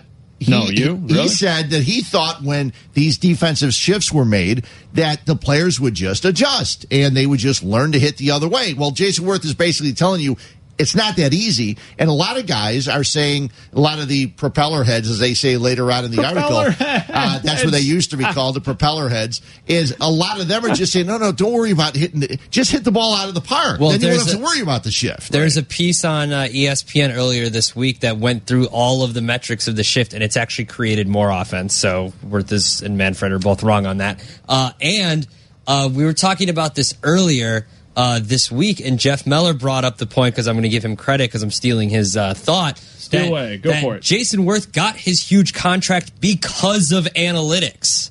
Because he was an on base guy, because he was one of these guys that had a huge on base percentage, and the analytics guys loved him. And when analytics guys started taking over front offices, he got a huge contract Yes, because of it. Yes, he so did. he should be thanking the analytics guys and their laptops. Is baseball the only sport where more information sometimes has a negative connotation to it?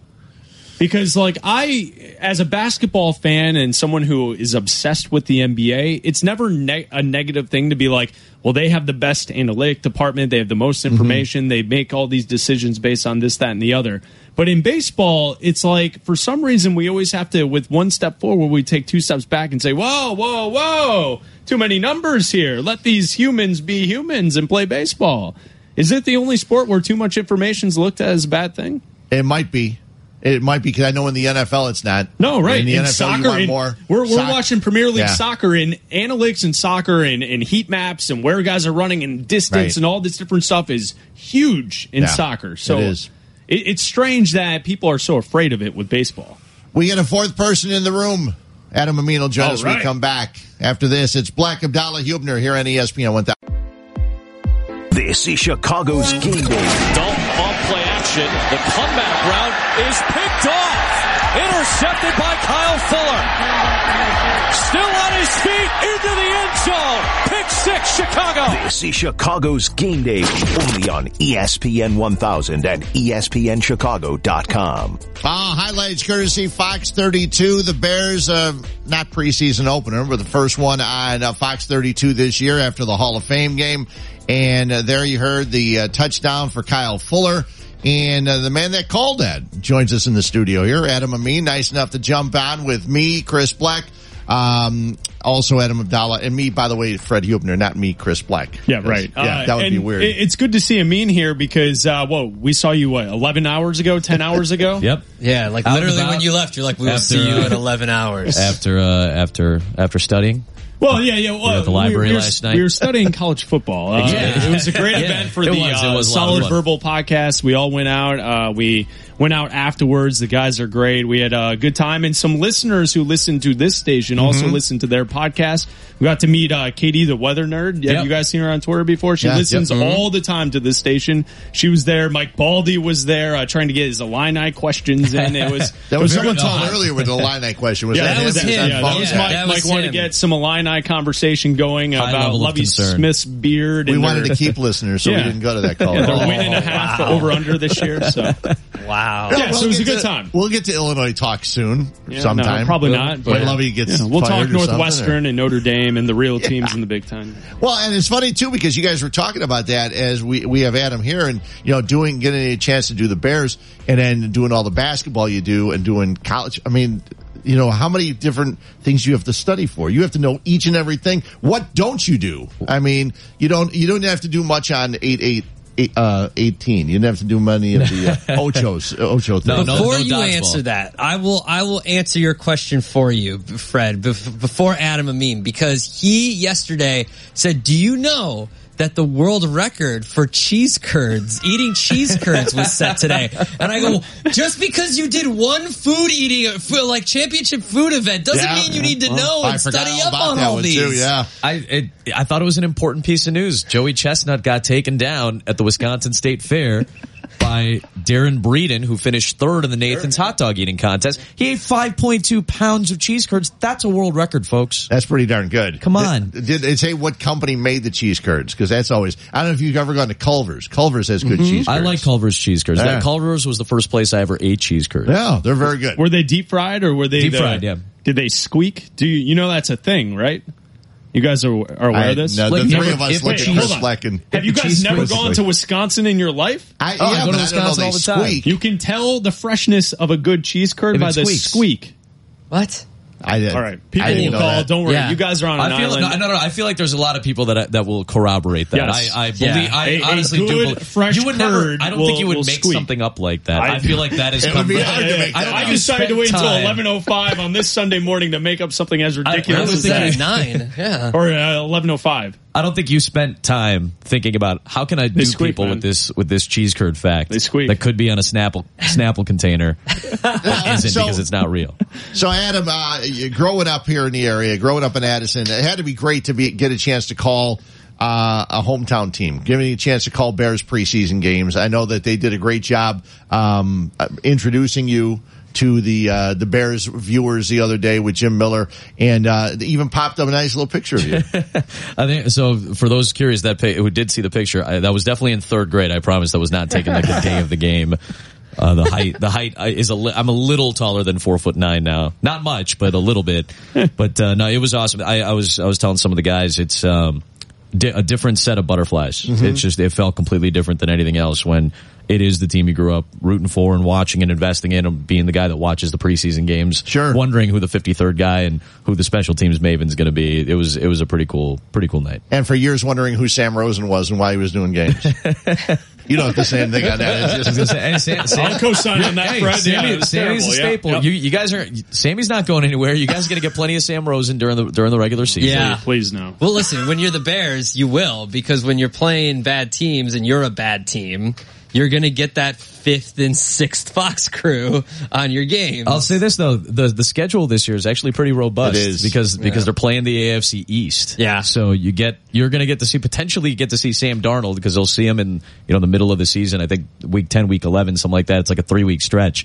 You're you're going to get a chance to see Sam Darnold. You're going to see Tom Brady. So the schedule is actually pretty robust this year. Okay, so what'd you make of uh, calling your first game, being there? Um, the starters didn't really play too much. Right. What could you take away from what you saw from the starters uh, on that night on Thursday? Uh, starting on offense, just uh, you still got to get into a rhythm a little bit. Uh, I did see right away though, first play that Mitch Trubisky was out there. Uh, I mean, they took a shot to Kevin White, and that's something that I do think the Bears want to do a little bit more of. They they do want to do a little bit more of that this season. A little bit more testing of the downfield passing game.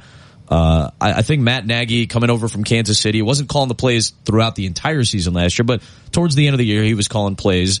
And Philadelphia, Kansas City, these are teams that like to run RPOs, this run pass option for those of you who are college fans, you're very familiar with RPOs. Uh, they've, they've pretty much evolutionized what we're doing on the college side of things. It's forced defenses to advance and spread out and, and try to cover more ground with less guys, essentially, because they're so far spread out. So some of those concepts are going to be thrown in. And, and remember, Alex Smith was not afraid to throw downfield. He had targets. He had guys like Tyreek Hill, Kareem Hunt, Travis Kelce. I'm not saying the Bears have guys who are necessarily at that caliber of, say, a Travis Kelce at tight end just yet, but the weapons and the pieces are there to try to have an offense that's going to have a similar mindset and a similar philosophy. When you've got a new coaching staff coming in, like Matt Nagy and his staff, how much prep do you need to do as far as looking back at the games he did call plays for? Because when you call a, a coach or a game coached by John Fox, you're like, well, this is what they did last year. This is a lot of stuff they did last year. We have no idea, as far as Bears fans go, what Nagy is going to do because Sure. it's very vanilla with the first, quote, first preseason game. And do you, how much do you go back to what he did? I think that's where you have to go to try to get a, a sense for because he's and, and rightfully so, by the way, a first year head coach or any head coach, and, and that's often the case in the preseason. They're not going to show their hand. They're not going to give you a whole lot out of the playbook, especially. You know, the Bears played an NFC North opponent right out of the chute. They got to go to go to Lambeau to play Green Bay, arguably the front runner in this division going into the season. So I think it's important to not give away too much of the playbook, but you do have to work on these concepts in game action. So we're going to see flashes of these offensive concepts start to spill over. That's actually something that we're going to try to maybe feature a little bit over the course of the next couple of games when we'll see more of the starters uh, on offense. Uh, I think we're going to try to sprinkle in some information, and Jim Miller obviously will do a really good job of kind of explaining what the Bears are are hoping to do eventually as the season wears on. It's got to be a huge difference, though, preparing for a preseason game, especially a game where you know the starters are going to be out there for a series or two. Sure. Did you do more work on the second and third string guys, knowing that they'd probably be out there more? Did you do more Tyler Bray work or, or more Chase Daniel work or you know stuff like that because you knew they were going to be out there, or did you just uh, you preseason games? You just take it as basically we're just talking about the team and there's a game going on in the background. No, I, I think I think there is a little bit more game calling than than people might expect. Okay. Yeah, there, there's definitely more of an emphasis on storylines and and discussion in the second half. Mm-hmm. You know, especially when you've already gotten to look at those second and third string guys, and they're going to be out there for the fourth quarter. You do want to advance the conversation eventually, but.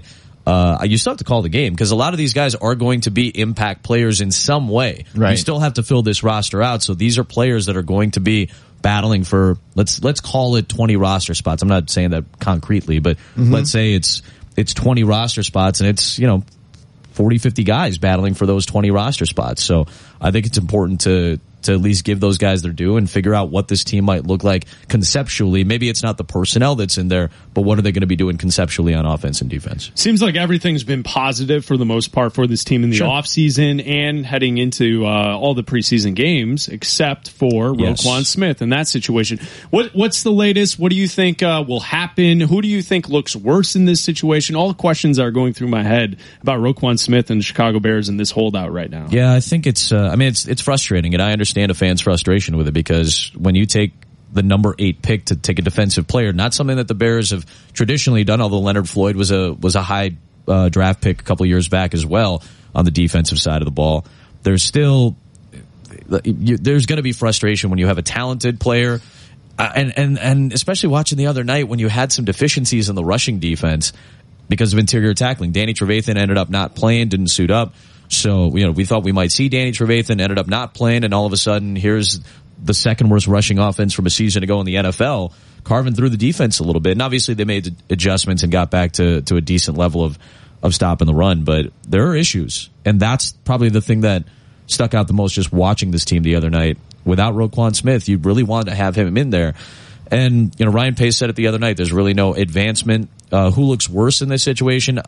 Uh, again, I've only seen it from one side. Yeah. But I do agree that, you know, the, his representatives, Roquan Smith's representatives, don't come off looking great in this, especially if you're, let's say you're a junior in college right now who's, who's a high level defensive player and now this is something that pops up. Not to say that there isn't a precedent for this already, but say you see that and go, well, do I really want to represent, be represented by this agency or whatever it may be?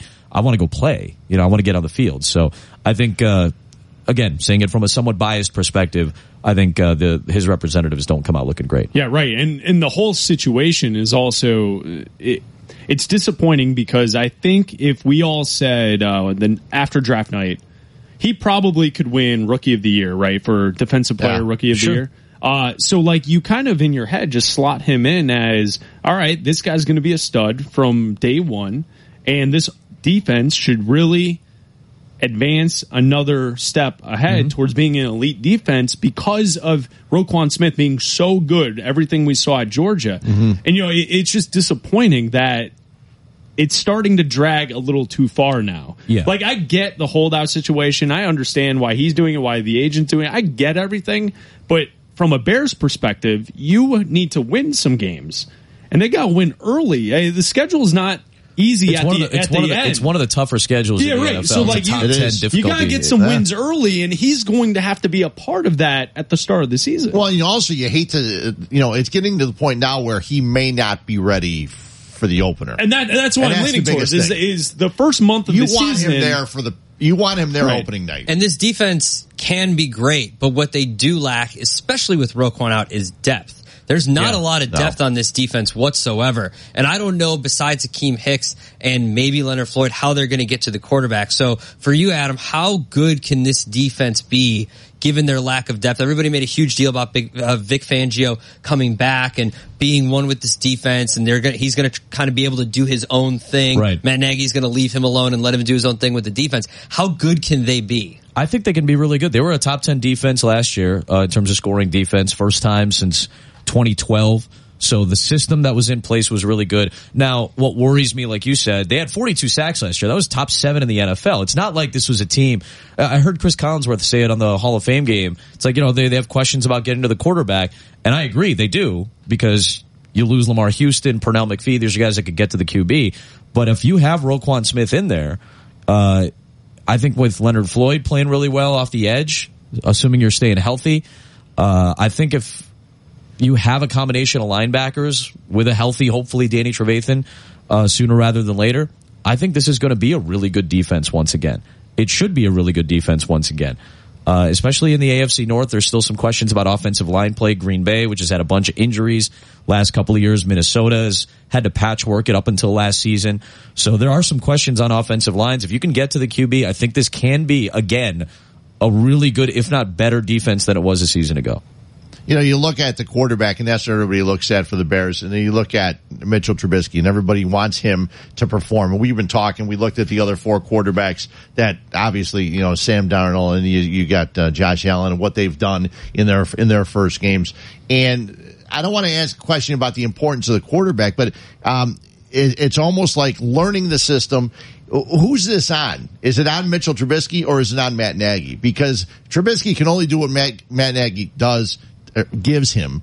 And I know this is a weird question the way I'm asking it, but how good can he be with the system that Matt Nagy is going to be bringing in? I think the concepts that Mitch Trubisky ran when he was at North Carolina, he played for mm-hmm. Larry Fedora, is considered to be one of the better offensive minds in college football, and a guy who ran a lot of different concepts. So whether it is spread, option stuff, because Mitch Trubisky was a really good running quarterback, and obviously he shows mobility when it's maybe not as necessary.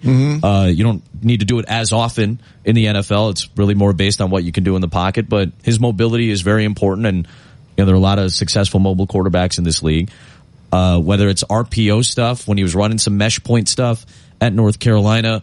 Uh, they they threw the deep ball a decent amount. He had some really good wide receivers, uh, Ryan Switzer, uh, Bug Howard, Mack Hollins, who was one of the better deep ball threats in college football. So he had a, a pretty good reputation as a deep ball thrower. So some of the concepts that I think Matt Nagy eventually wants to implement and run on a more consistent basis, I think Mitch Trubisky has at least played in an offense that shows he's got the skill set to be successful in an offense like well, that. When we brought up the four quarterbacks earlier, Yeah. I think the things that you guys were both letting me know, except maybe for Josh Allen, is Yeah. that the other guys were all successful and showed it to you in college. Where Trubisky with 13 games really didn't have the opportunity to show a whole lot. Now you obviously you you you just broke down a bunch, so you saw you saw enough of him and and broke down what he did at North Carolina. But it's like people see what Darnold can do and what Baker Mayfield does, and we sit there, and we'll watch Hard Knocks and go, "Damn, this guy's pretty good, and he's got an attitude and things like this." We don't, it seems like Bears fans, even though Trubisky's starting his second year, we don't know him because he played, didn't have much of an offense. They didn't try anything. Right. And after the game the other day, Matt Nagy said, and I thought it was very interesting that he said it. He says, if you play the check down game, you're going to make defenses so much better. And that's what the Bears did all year last year because they had no receivers. Yeah, the the separation was the biggest problem last year. I think you know Jim Miller had talked about it too.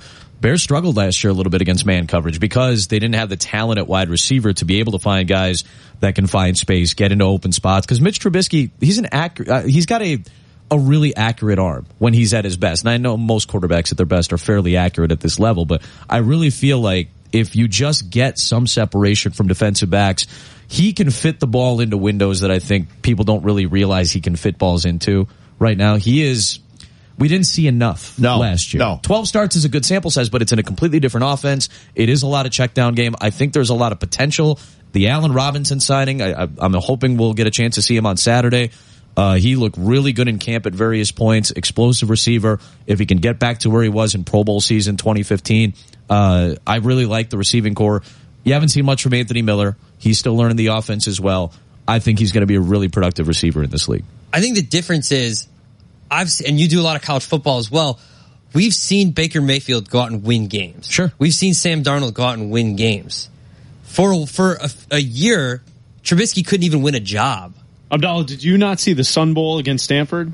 Um, or was Ryan Pace the only one that saw that game? He was the only one that saw that game. I was there with a watching. hat. I was watching Solomon Thomas uh, during that game, uh, hoping that they would take him. Uh, but my, I guess that's my biggest concern with Trubisky is even last year when he did start for the Bears, I've never seen him put a team on his back and say, I'm going to march down this field and win a game. And I know it's lack of play calling and it's lack of, of talent at, at wide receiver. But I've just, but good quarterbacks know what to do even when you don't have talent around you. And we've seen Mayfield do that and we've seen Darnold do that. We've seen other guys in the league do that. And I just haven't seen that from him. Well- and that's what, that's what worries me about And Trubisky. It also all goes back to Jimmy Garoppolo because nothing has popped the way like him showing up to a team towards the end of a season Right. and all of a sudden, boom, that's Yeah. a starting quarterback and lo- oh, he makes all the throws. He's got the team under control. He's making mo- he's making all the adjustments. It's like he just learned that offense in how much time? Like really? Like what? They had like a three week ramp up Yeah, for him. like a bad team and made him look really good. Yeah, The right, right. And, and now handful of weeks everyone's during the- like, like that 49ers team is the team I'm going to pick to get Yeah. to the playoffs this year. So like, it's, I get what Abdallah's saying. And I think the thing that we keep pointing out is we've seen the other guys kind of prove it on a lesser level at college. And we haven't really seen Trubisky prove it that he could be the guy. Right. The franchise saving quarterback. Yeah, there's a, there's there's still not a deep enough sample size Yeah. between his got what is it uh, 25 regular season starts between college and the NFL so far. So I get that's that's not a great sample size for a a team that that was kind of middling in 2016 when he was at North Carolina. They had lost a bunch of players from the year before. Uh, a team that went to the ACC championship game that year against Clemson. Uh, and eventually lost. That's that's a team that lost a bunch in 2016. So I get it. We haven't seen it in a game. we- He hasn't led a game-winning drive against Virginia Tech or done a done a great job against Clemson in a game. I like get that. that- So we that's don't stuff have the we should size. be seeing, right? I don't not, not necessarily in a, in a one year sample size. You're basing a lot off potential. Yeah. I, I I freely admit that. I've said that since Mitch Trubisky got drafted. I thought the Bears were looking more at his upside Sure. and potential than they were saying, "Oh well, I." He was so consistent like Sam Darnold for two seasons, even though Sam had some ups and downs Yeah. last year. And that what did that have to do with? Sam Darnold had a much better freshman year than sophomore year, and a lot of that had to do with the talent at wide receiver that diminished at USC from his freshman to sophomore year. So Sophomore year, also the offensive line was offensive not line had a bunch of injuries Yeah. last season for USC. So we're we're giving Sam Darnold a lot of credit too for being a really young guy and playing at a high level at a high level conference uh, for for a storied franchise. But the sample sizes aren't that much different. So there's a lot of hype for Sam Darnold, and there should be, by the way, because I think he's talented enough to be a great QB in this league. Same thing for Baker Mayfield. I think he's talented enough to carry a team eventually in his NFL career. But the sample sizes aren't that much different from what we're praising Sam Darnold and Baker Mayfield for compared to what we're kind of criticizing Mitch, Mitch Trubisky for. What does your schedule look like? Do you do you have someone that contacts you on a monthly basis and says, "Here's what you're going to do," or do you know like months down what you're going to do? You know which college games you're going to be doing. I thought you were going to ask if he wanted to go to lunch at noon. Not that schedule. I'm like, all right, yeah, What are you up to? What are you up to? He was telling us free? Can we get yesterday. He was telling us about just this coming week, and I was like, "You telling me about that Your has made me tired. spin. Like it's insane." It's it's a fun week. We're going to Bristol on Monday. Uh, I've, we're we're getting the uh, fantasy football marathon going on All Monday night. right, so which is which it's the third time we're doing it. It's really fun. I had a blast working on it last year, and I hope we have some fun to, uh, fun this year too. I'm hosting. I think it's 11 a.m. to 2 a.m. or 11 p.m. to 2 a.m. on uh, Monday night. Okay. and then uh, like six to 10 on Tuesday night. And then Wednesday we go to Philadelphia. I've got Red Sox Phillies uh, next Wednesday on ESPN Radio. come back home, then head to uh, Denver for uh, the Bears' second preseason game, and then go to LA for a couple days to do Dodgers Cardinals ne- the week after. So you're more weekly as opposed to monthly. I mean, so you don't know which college games you're you're going. You're we going on- be we only have our first two uh, Okay. so far. Uh, BYU at Arizona is uh, opening night for us. We're the last game of the day on ESPN.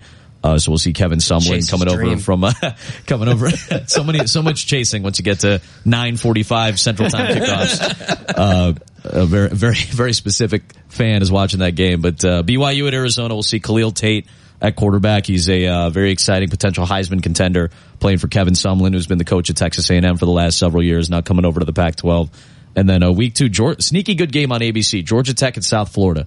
South Florida, 10 win team last season. Georgia Tech runs the triple option. Uh, interesting style battle in that one. Have you guys had the talk yet, um, as a play-by-play guy, about uh, legalized gambling and what you can and can't talk about? We it doesn't change as a play by play guy. It doesn't change because the game is still up front. Right. I think it will change a little bit how much more emphasis is on it in the studio. Uh, I think that'll. But but that's you watch College Game Day. We got the Bear. Chris Fallica does that. He does a great job of breaking down odds. He does his picks. They show the spreads of every game. Uh, when they're discussing games, they don't maybe outwardly discuss it, but they show the spread. So I don't think it's going to change all that much. Okay. Uh, the information's going to be there uh, in the right places. It's not really going to change for us on game coverage.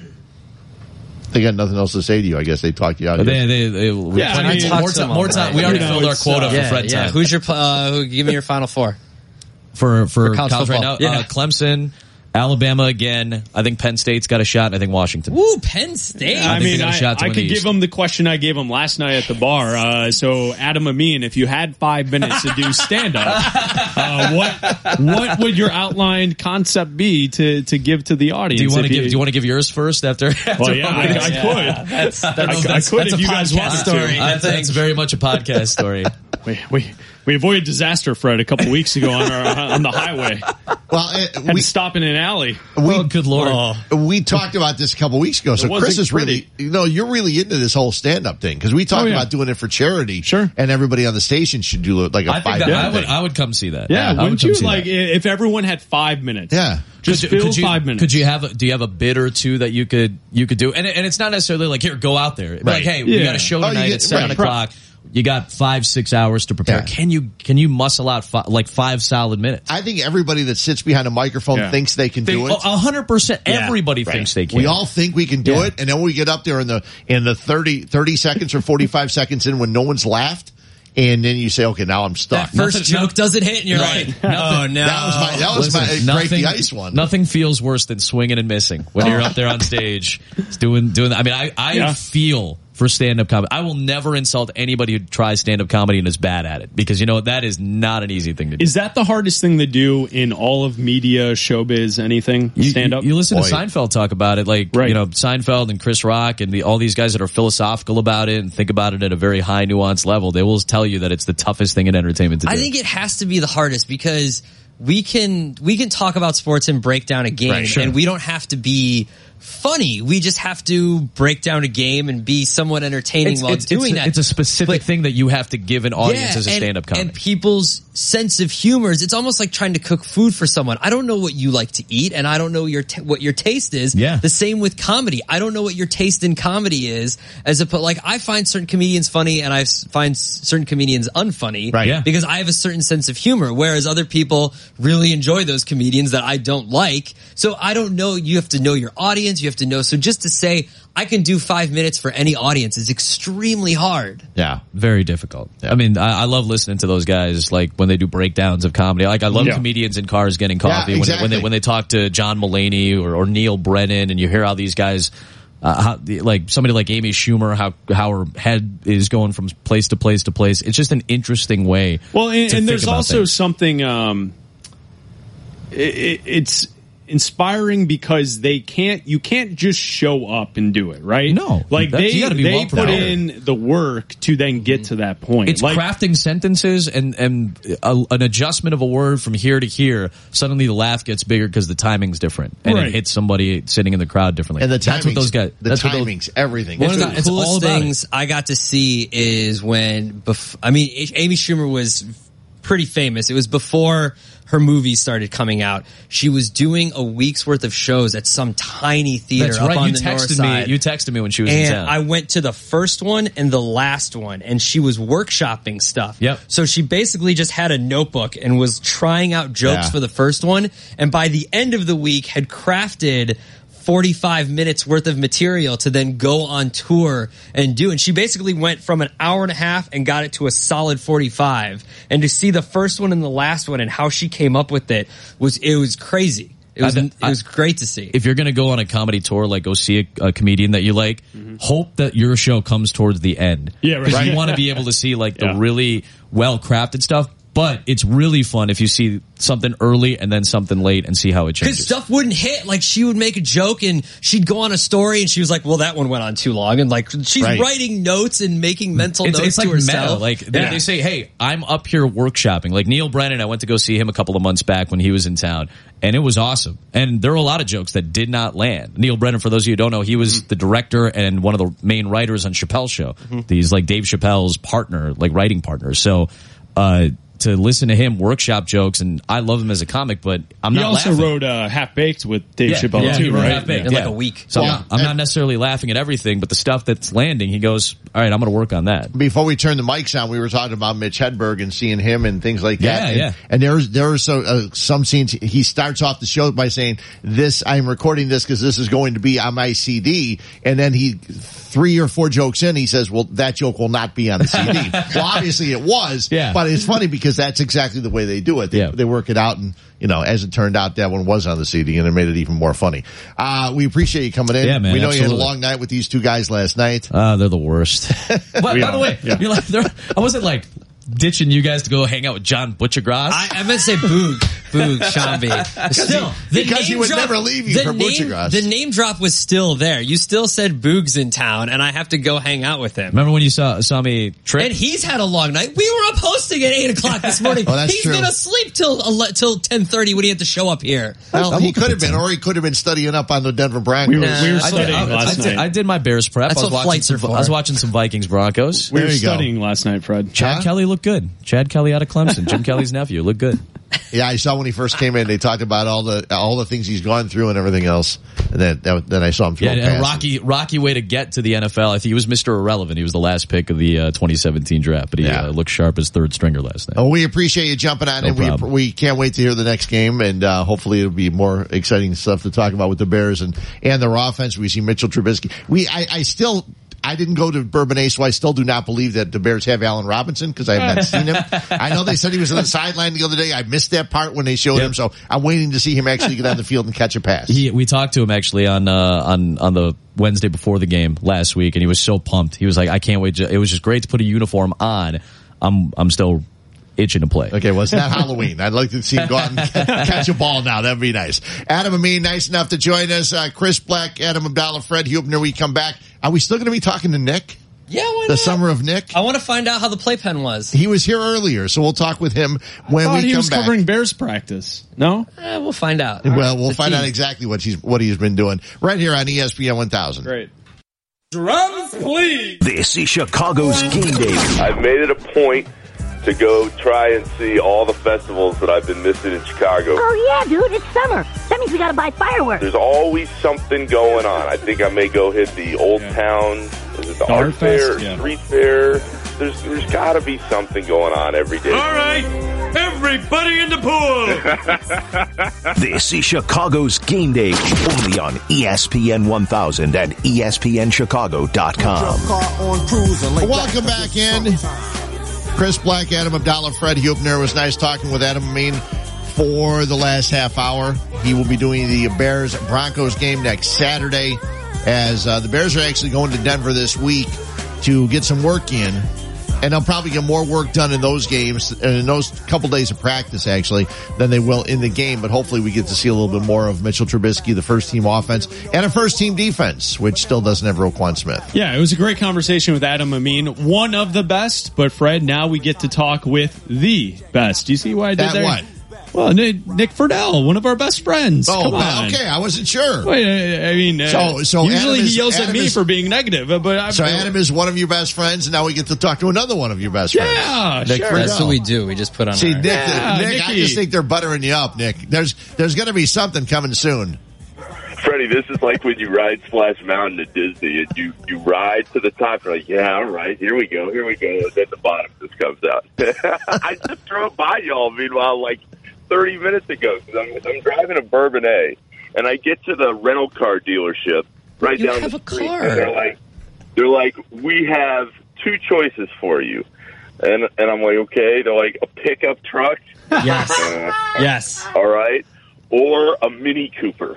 and so I just drove by in a massive blue pickup truck. Oh. And you guys were so locked in on your man crush, Mr. Amin, that I thought you were looking at me, but no, he just told a funny joke, and Adam just kept rolling. And so here I am in some parking lot off like Burr Ridge Avenue or something now.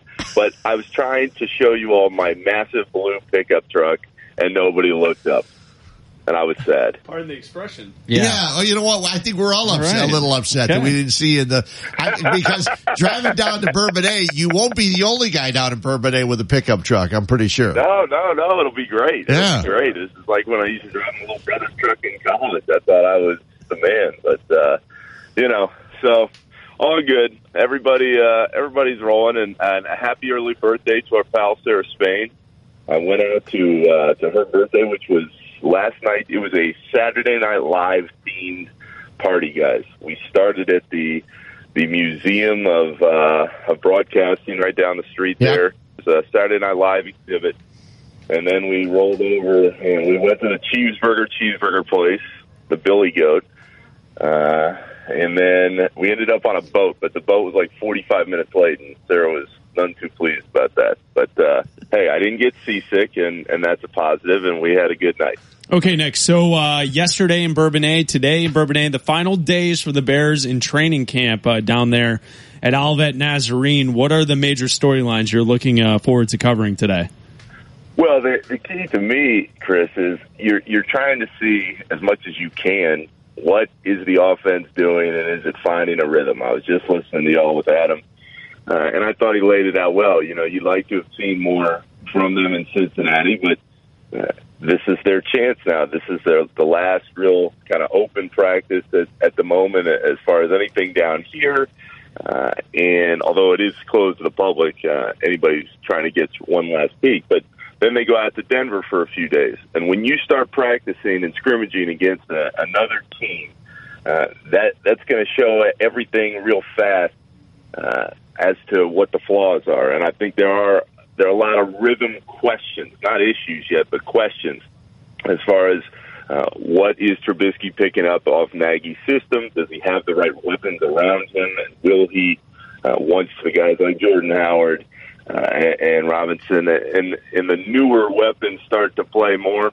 Uh, I mean, as far as the practices go, though, you guys know, and I just got a taste of it earlier in the week, you're not going to see much out of these practices. There's not much hitting going on anymore in the new collective bargaining agreement. So, uh, you know, you just want to make sure that uh, everybody's trying to to find that rhythm and catch that rhythm heading into uh, the next couple weeks of uh, preseason. As we know, the second game's a little more important, and the third one is that dress rehearsal uh, that gets you right for for week one of the regular season. I'm interested to see how you view these pr- practices as someone who watches a lot of NBA practices. So when Mitchell Trubisky throws a pick, we're like, oh, bad play by Mitchell Trubisky, but he's throwing it to the Bears defense. So at the same time, it's like, oh, well, Eddie Jackson had an interception. This is was this was a great play by the defense. As someone who's watched a lot of NBA practices, how does it compare to, oh, this guy just got blocked, but he got blocked by one of his own by another bull or whatever. So it's a good defensive play. Like, how do you compare those two? Yeah, I mean, Adam, I think the, the difference is there are NBA practices all the time, uh, and and certainly in the Thibs era, we weren't able to watch too much anything except them shooting free throws at the end. But uh, you know, you caught a good read in uh, in talking to assistant coaches and some of the players about what they like to to do during that time, and uh, you know, with football, everything's more out in the open. Certainly in these training camp uh, venues. I mean, I'd say that the defense up to this point, from the brief snippets that I've seen, has looked pretty solid. But again, like to to the question, I think five or six years ago, you would have been able to see a lot more. You would have uh, had a, a more formed opinion about uh, what was going on in these first couple weeks of camp. Now, uh, you got a lot of one-on-one drills. Uh, you got a lot of uh, kind of walk-through stuff. Uh, certainly in the days leading up to the game, you just aren't able to see as much. I mean, I, I'd like to think that uh, the defense is a step ahead uh, of where the offense is, and that's understandable given that core is uh, more in place, and everybody's trying to pick up what Nagy's trying to to set up for the future. But uh, you know, as far as the NBA and the NFL go, the the big takeaway for me early on is just the access or lack thereof in the NFL, and this is more from a media perspective, but. You, you're trying to talk to certain players, and some guys are available, and some guys aren't. And every time anybody talks, it seems like there's a PR person right around the corner waiting to see what they're going to say. So, uh, in that regard, I know it's not just the Bears; it's the NFL on the whole, and the NFL is very, very cautious about how their players and their coaches are delivering messages. Uh, I'll pull back the uh, the curtain, if you will. Yesterday, Nick called me and said he was surprised that there wasn't open availability and only two players were going to be available. And Yeah. I go, open availability? Do you know what sport you're covering? Yeah. Oh, like this is the NFL. There is no such thing as open availability. No, it doesn't happen. Well, it was crazy because I, not only was I laughing when Adam and I were talking about it, because usually after a, uh, you know, let's say a Bulls practice, you request a certain player, and either they come over to the group or or they come talk to you for a couple minutes. And last night, uh, the Bears had a uh, an open practice uh, in the Olivet Nazarene Stadium. And so what they decided to do was have two players speak before the practice and then Nagy speak after the practice. And with the amount of media, of media guys that are around here all the time, it is crazy. And I understand why you want to be cautious, but like with the NBA, I mean, I was in I was in Golden State a couple months ago. I'm like, hey, can I talk to Durant today? They're like, yeah. He comes over, he talks to me for 15 minutes. We have a nice conversation. Uh, today, I, I was I, I put in a request to talk to like Anthony Miller, and they're like, no, he's not available today. Uh, sorry, but uh, Robinson maybe uh, talking afterwards. I'm going, huh? Yeah. like, what, what, what's happening here? So I understand, as I've been saying all week, I understand why JD and and the reporters who are on the Bears beat all the time. I understand why they're in a bad mood because there's not a whole lot of action uh, within this group, uh, and I think a lot of that again, it's not on the Bears. That's how the NFL operates uh, most of the time, and I'm I'm just catching a glimpse of that. Nick, can you uh, send us a picture of your big blue truck uh, via Twitter at some point?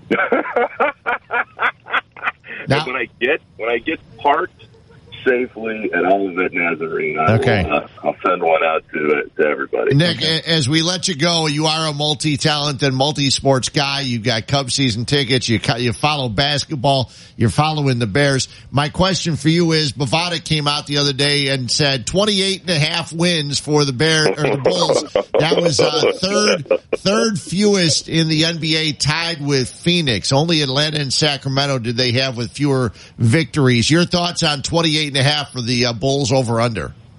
Oh, Freddie. Okay, uh, Mr. Abdallah knows on on the Waddle and Silvy show there is the like it, love it, steer clear of it segment. If I am uh, attempting to look at this in a, a reasonable fashion, this is my steer clear of it completely. And this is the point I keep making. Everybody understands that when the season starts, of course the Bulls want to win. They want to prove to everybody, uh, people like me who are doubting them, they're better than what they think, and they can get rolling early. But if they don't win, there's a there, Chris and I were going through this the other night. At the top of their schedule, after that Philly game in the opener, there are a bunch of winnable games against mediocre or less than that teams. If they don't win in those first couple weeks, this thing is going to go downhill quickly because this team isn't going to play any defense. So my point is, if you lose early and then you hit the the real tough parts of the schedule and you lose a bunch, Fred Hoiberg will be gone, And then you're going to have a team that's going to get into like January or February, and they're going to say, "What is the point of us trying to win games? Let's tank again Oh, no. and see if we can get a higher pick." Oh, yeah, Oh, no. I think the whole thing could shift, and everybody's so hyped up 27 and a half, 28 and a half. Oh, easy money, easy money. My point isn't that they can go over because they have talent on the team if they take another step. The guys like LaVine and Dunn and Jabari. But if they don't win early, that thing is going to turn the other way, and then you're going to go, uh oh, this is a tanking team again.